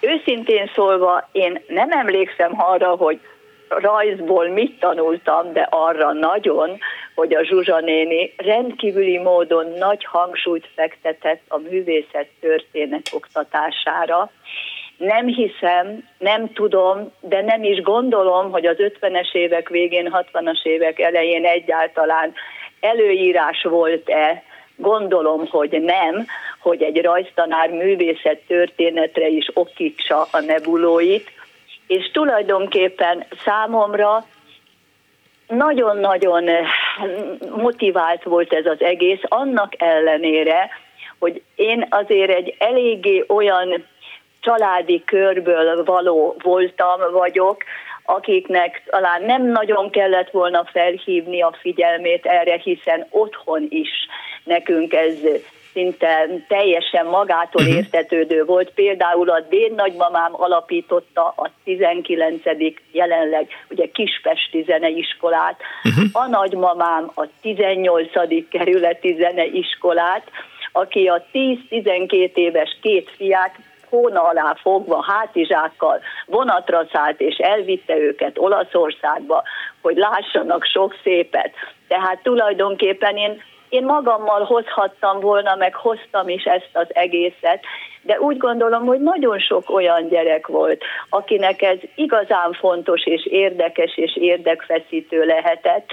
Mondom még nekem is, aki azért olvasgathattam már így 12-14 mhm. éves koromban a, az olasz, de nem csak az olasz művészekről, tehát festőkről, és amikor én az Uficiban, hát már felnőtt koromban jártam, látogatást tettem, még akkor is Zsuzsa néninek a, hát a szavai jutottak eszembe egy-egy, hát főként Botticelli, de nem csak ő, és a kint is, a, a, a, hát hogy mondjam, a Uffizi előtt meg Rómában nagyon sok olyan szobor van, amit ő, ő szintén felhívta a figyelmünket. Tehát lehet, hogy kicsit hosszú voltam, de nagyon-nagyon hálás vagyok neki, ő már biztosan nem él, mert én magam is a szépkor, hát hogy is mondjam csak, elég, hát nem is az, hogy mert én nincs, hogy a szépkornak eleje vége, de már nem egészen, talán így mondhatnám, nem egészen az elején járok, úgyhogy azért szerettem volna, hogy hát ha az ő rokonai, mhm. leszármazottai, valaki hallja ezt az adást, akkor legyen büszke anyukára, nagymamára, dédmamára, akárkire. És nagyon érdekes a műsor, és rettenetesen sajnálom, hogy ez a művészettörténet oktatás, mint olyan kikerült a tantervből, és azért még annyit tennék hozzá, hogy abban az időben még a tanároknak azért volt szabadsága jó lenne, hogyha ez most is visszajöhet. Hát vélhet, és, vélhetően igen. igen, tehát azért én hiszek abban, hogy, hogy lesznek olyan tanárok, akik azért szépen beemelik, tehát azt mondják, hogy nem művészettörténetként hát fogják tanítani, igen, hanem... mondják, hogyha becsukják az ajtót, a tanteremnek az ajtaját, akkor azért lehet eltérni ettől, attól, amattól, na de hát ez már, hogy nincs egyáltalán bent a tantárgyak között, ez, ez nagyon elszomorít, mert nagyon fontos lenne többen, akik hozzászóltak, ezt alá is Igen, egy, néhány kör most azért én is kiosztanék a felelősöknek, de hát sajnos nincsen már fizikai fenyítés, testi fenyítés. Köszönöm szépen, hogy hívott. Én is köszönöm, hogy meghallgattak, viszont hallásra. Viszont hallásra. És figyelem, hogy hangsúlyos a, a, a külső kerületeknek a tele, betelefonáló tábor. Azt írja Iván, hogy eh, köszönöm műsort, az éppen most nyugdíjban ment tanárember értető módon elmesélte, hogy mi az orbitális nagybeg az iskolákkal, így a tananyaggal. Köszönő viszonyban sincs, amit követelnek azzal, amire szükség volna. Mármint, hogy igen, tehát központozás. Tehát nagyban az iskolákkal, ugye tananyaggal közönő viszonyban sincs, amit követelnek azzal, amire szükség volna. Jó nevű gimibe járt a fiam, még magyar B minisztersége idején, jött a tantárgy szűkítés és vele a dilemma, kit küldjenek el. Az idősödő igen gyenge énekzenetanárt, vagy inkább a friss és fiatal számtech tanár menjen. Na, ná, hogy a számtech tanárt dobták ki, mert ez itt ilyen volt, van és lesz mindig, írta az Annó Budapest Facebook oldalán Hollai Iván, és egy hallgató van a vonal túlsó végén. Jó napot kívánok! Jó napot kívánok, Szabolcs a Ágnes vagyok. Kész sok Ágnes. Én Zuglóban a, a Béktéri, most Arany János általános iskolába jártam a 70-es évek közepén, és ott volt egy csodálatos rajztanárnőnk, Mészáros Bitta néni. Valószínű, hogy ő is már nem él, vagy ha, ha él, akkor nagyon idős lehet, de ugyanúgy, mint az előző hölgy. Azt mondom, hogy a, a gyerekei, unokái talán büszkék lehetnek rá, ha hallanak róla. Uh-huh lehet, hogy csak véletlen volt, hogy a mi osztályunkban ennyi tehetséges rajzos jött össze, de valószínűleg Gitta néni munkájának köszönhető, hogy Kósa János festőművész a mi osztályunkból került ki, és Bánsági Miklós, aki hát sajnos nem Magyarországon csinált karriert, ő, restaurátor lett, festményrestaurátor, Amerikában és Londonban tevékenykedett, tevékenykedik. Egy, egyrészt ezt szerettem volna elmondani, a másik pedig, hogy én nem voltam egy ügyes rajzos, nekem a, a, a legjobb órák azok voltak, amikor művészettörténetet tanultunk itt tanémitől. Szisztematikusan minden évnek meg volt a maga korszaka, én nagyon sajnálom, hogy szakközépiskolába jártam, közgazdasági szakközépiskolába jártam, és utána nem Ott volt. nem volt, igen. Történet oktatás, és így meg is szakadt az a folyamat, ami az általános iskolában elkezdődött, csak saját érdeklődésből fejlesztettem a tudásomat, uh-huh. meg az ismereteimet, és hát ezzel együtt, hogy nem voltam egy ügyes rajzos, azért rajztudásomat is nagyon sokban fejlesztette. Tulajdonképpen röviden látom, hogy egyébként is lejár az idő, úgyhogy én, én nagyon sajnálom, hogy a, a művészet történet oktatás megszűnik. Egyébként tanító vagyok, és azt gondolom, hogy nagyon-nagyon fontos lenne. Uh-huh és hát az, amit elmondott az a művész tanár, mindennel egyetértek. Tehát az, hogy, hogy anélkül nem lehet egy múzeumban elmenni, hogy az ember ne értse a, a festményeket, szobrokat, ne legyen nyitott erre a világra, az, az, az, azt hiszem, hogy tényleg nonsens, úgyhogy remélem, hogy ez rövid ideig fog így maradni. És ne áldogáljon a Renár kiállításon, hogy jók a színek, csak nem elég élesek a képek. Hát igen. Köszönöm szépen, hogy hívott. Én Kész sok, viszont hallásra. Nagyon szeretem a műsorokat, viszont hallásra. Megtisztelő, köszönöm szépen. Halló, jó napot kívánok! Jó napot kívánok, Pál vagyok. Hello, Pál. Ilyenkor már motorkerékpár, taxi és más egyéb izgalmas ügyekben. Most pillanatilag, ugye én angyalföldi ember vagyok, és Palinak hívnak, hetedik X-et már jól lerúgtam magamról, 59-ben kezdtem a sulit, és hogy felső, a felsősök lettünk, akkor egy nagyon-nagyon aranyos és kedves rajztanárnénit kaptunk, Dusi nénit, uh-huh. de egy mondatot még vissza az elejére, ezzel a művészettörténet oktatás megszüntetéséről. Ez egy szimpla bűncselekmény. Taholand legújabb találmánya, szörnyű. Erről most többet nem okay. szerintem. Az izgalmasabb a Dusi néni. Dusi néni a közeli mágia közi úgynevezett művészházban lakott, amit annak idején óriási eredmény volt, kb. 30-35 lakásos műteremmel rendelkező uh-huh. nagyon-nagyon klassz épületet, kicsit olyan szállista stílusban, de nagyon klassz épületet építettek, és ott a művészek családjaikkal együtt éltek, és minden lakáshoz tartozott, én véleményem szerint egy olyan 55 és 65 négyzetméter, vagy akár 70 négyzetméter nagyságú műterem, aminek jó nagy volt a belmagasságot, galériája volt, stb. stb. Festők festhettek, szobrászok leginkább a földszinten a nehéz tudcok miatt alkottak. Uh-huh. Lusi néni ebből a művészházból származott, a szabad úgy fogalmazni, férje nem merek pontosan, de Somogyi és még egy keresztény a férje egy azóta is szerintem elismert, hát nyilván egyikük sem él már, de egy elismert festőművész volt, na akkor gyakorló festőművész. A lényeg a lényeg, Dosi néninek a rajzoktatása az egészen fantasztikus volt, én rettenetesen rossz kölyök voltam, és így, így azért mondom ezt egy pár el, hogy, hogy, hogy, le, tehát, hogy le tudott ezeket a rossz kölyköket le tudta kötni. Uh-huh. Először is becipett magával egy ilyen hordozható, elég bumforni lemezjátszót, föltett egy lemez, és ott mondjuk hallottuk Áprili Lajost a saját szavaival verset mondani, vagy éppen a fiát, a Jékeli András saját szavaival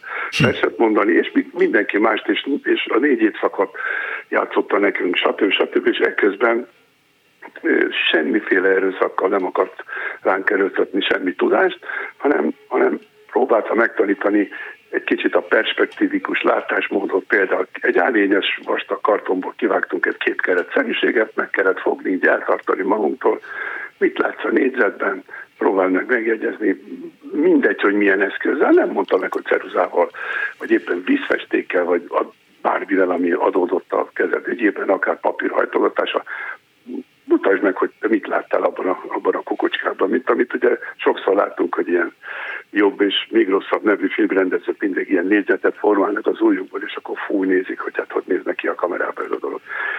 Aztán, hát azt jó rendezők is szokták nézni egyébként, teszem hozzá. Hát azért mondom, hogy jobb, jobb és a rosszabbak. A rosszabbak többször megmutatják, hogy ők rendezőknek látszanak, látsz, rendezőnek látszó tárgyak. És például olyanokat csinált, hogy például szemszögből néztünk egy tárgyat, le kellett volna ugye rajzolni, vagy éppen festeni, vagy hasonló, képes volt ilyen fehér fonalakkal meghúzni azt a perspektívikus látószöget, hogy, hogy körülbelül hogy a mi szemünkből mit abban a másfél vagy két vagy öt méter távolságban levő dolgot hogy látjuk, kihúzta odáig, akkor rajszöggel odafogta, tehát egészen fantasztikus gyakorlati oldalról is megközelítette ezt a dolgot. Uh-huh. És, és igazából az, az oszt, ugye hát rajzból nagyon nehéz megbukni, hallottam már vannak idén olyan, de itt nála nem lehetett, mert nála az volt a fontos, mint a másik nagyon fontos és nagyon jó tanárunknál, tanárunknál a, a Torna tanárnénél, a Titi néninél, nem az a lényeg, hogy 22 bukfencet meg tudsz csinálni, vagy, vagy egy kézzel, két kézzel főhúzod magad a kötére, hanem az adott testalkathoz képes, vagy az adott hazonhoz képes, ki milyen tornagyakorlatot tudott megcsinálni, és ő is így volt.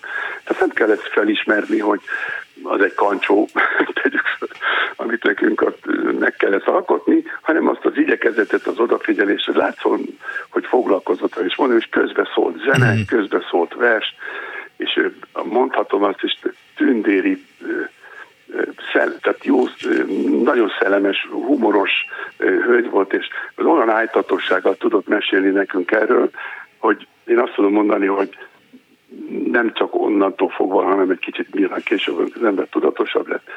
Nincs olyan város utazás, hogy ne keresnénk múzeumot, ne keresnénk kiállított termet, ne hallgatnánk, igyekeznénk jó zenét hallgatni, koncertteremben jutni, stb. Tehát olyan erős ebbe a, mi, mi voltunk a vadak erre a vadhajtásra, olyan szépen ráholtott ő is többek között, tehát a magyar tanárt nem mondom, és a történelem tanár, ragyogó pedagógusok voltak, ez a Ez, Telman, ról elnevezett általános iskola volt ez annak idején, mm. most már Fiasztyúk úti általános iskola, olyan pedagógus állomány volt, hogy akik összejutunk az utcán, és mindenki itt lakik, nagyjából nagyon sokan lakunk ugyanott, ahol eddig egy pont van, hogy, hogy szinte beszélgetések nem múlnak el, hogy egy valakit legalább ne hoznánk elő az akkori pedagógusokból, és ebben mondom, a, a nagyon aranyos Dusi néni is kimagaslott. Hát például olyat lehetett, hogy szorgalmi feladat. Kinek van kedve eljönni, megnézni a művészházat? Képes volt megszervezni, hogy az ott lakók közül uh-huh. beengedjenek minket a, a műterembe. Uh-huh. Például Blak, tehát ugye Plaskó Péter, ugye ragyogó színész, ugye a, a legkisebb Balázs a rendező, a, köze, a legidősebb volt a János szobrászművész lett. Bemehetünk a lakásukba, vagy Mészáros Dezső a földszinten szobrász. A legnagyobb gyönyör volt, hogy az agyak gödörbe nyáron mesztelen lábbal mi gyúrhattuk elő az anyagot. Aha a, munkához, és akkor láttuk a, a folyamatokat, és megengedte, hogy mi is össze-vissza maszatoljuk magunkat. Tehát én azt mondom, hogy ha ezekben a dolgokban folyamatosan enged, ö, ö, nem tudom, hogy fogalmaz, ez a, ez, a, ez a szerencsétlen nép hogy mi mindenről tiltják el az egészségtől, az oktatástól, a közlekedéstől, a világlátástól lassan már, ha nem lenne ez a telefon, akkor meg az internet, tehát tényleg úgy élnénk itt, komolyan mondom, mint egy középkori várban, minek nem nyitják fel sose az ajtót. Ja, ja, ja. Hát visszatérve erre, tehát Várjál. az embernek is nyilván elfullad a hangja az emlékez, emlékezéstől. De vége, végre, fontos dolgok, végre, ért, fontosak. végre értünk a műsornak. Köszönöm szépen, okay. hogy hívtál, és, okay. még, és még egy hallgató ízben, de viszont hallásra. Elnézést kérek a hallgatótól, 15.59 van, lejárt a műsoridő. A mai műsor szerkesztője Árva Brigitta volt a műsor létrehozásában. Segítségemre volt a gomfényesítő kemény Dániel, telefon fel. Az ismeretlen főváros. Miért rám küldtél valamit? Dani, még itt beszélek. Valami így rám ment. Hallottad? Tehát, hogy valami, valami fura hang volt. Na mindegy, tehát Kemény Dániel, gombfényesítő, Kismária telefonfölkapkodó, Ára Brigitta, felelős szerkesztő, illetve Pálinkás von és Kardos Józsi. Ez valami furcsa volt, mindegy, nem érdekes véhallás. Majdnem elfelejtettem mondani, hogy Putyinról hagy meg.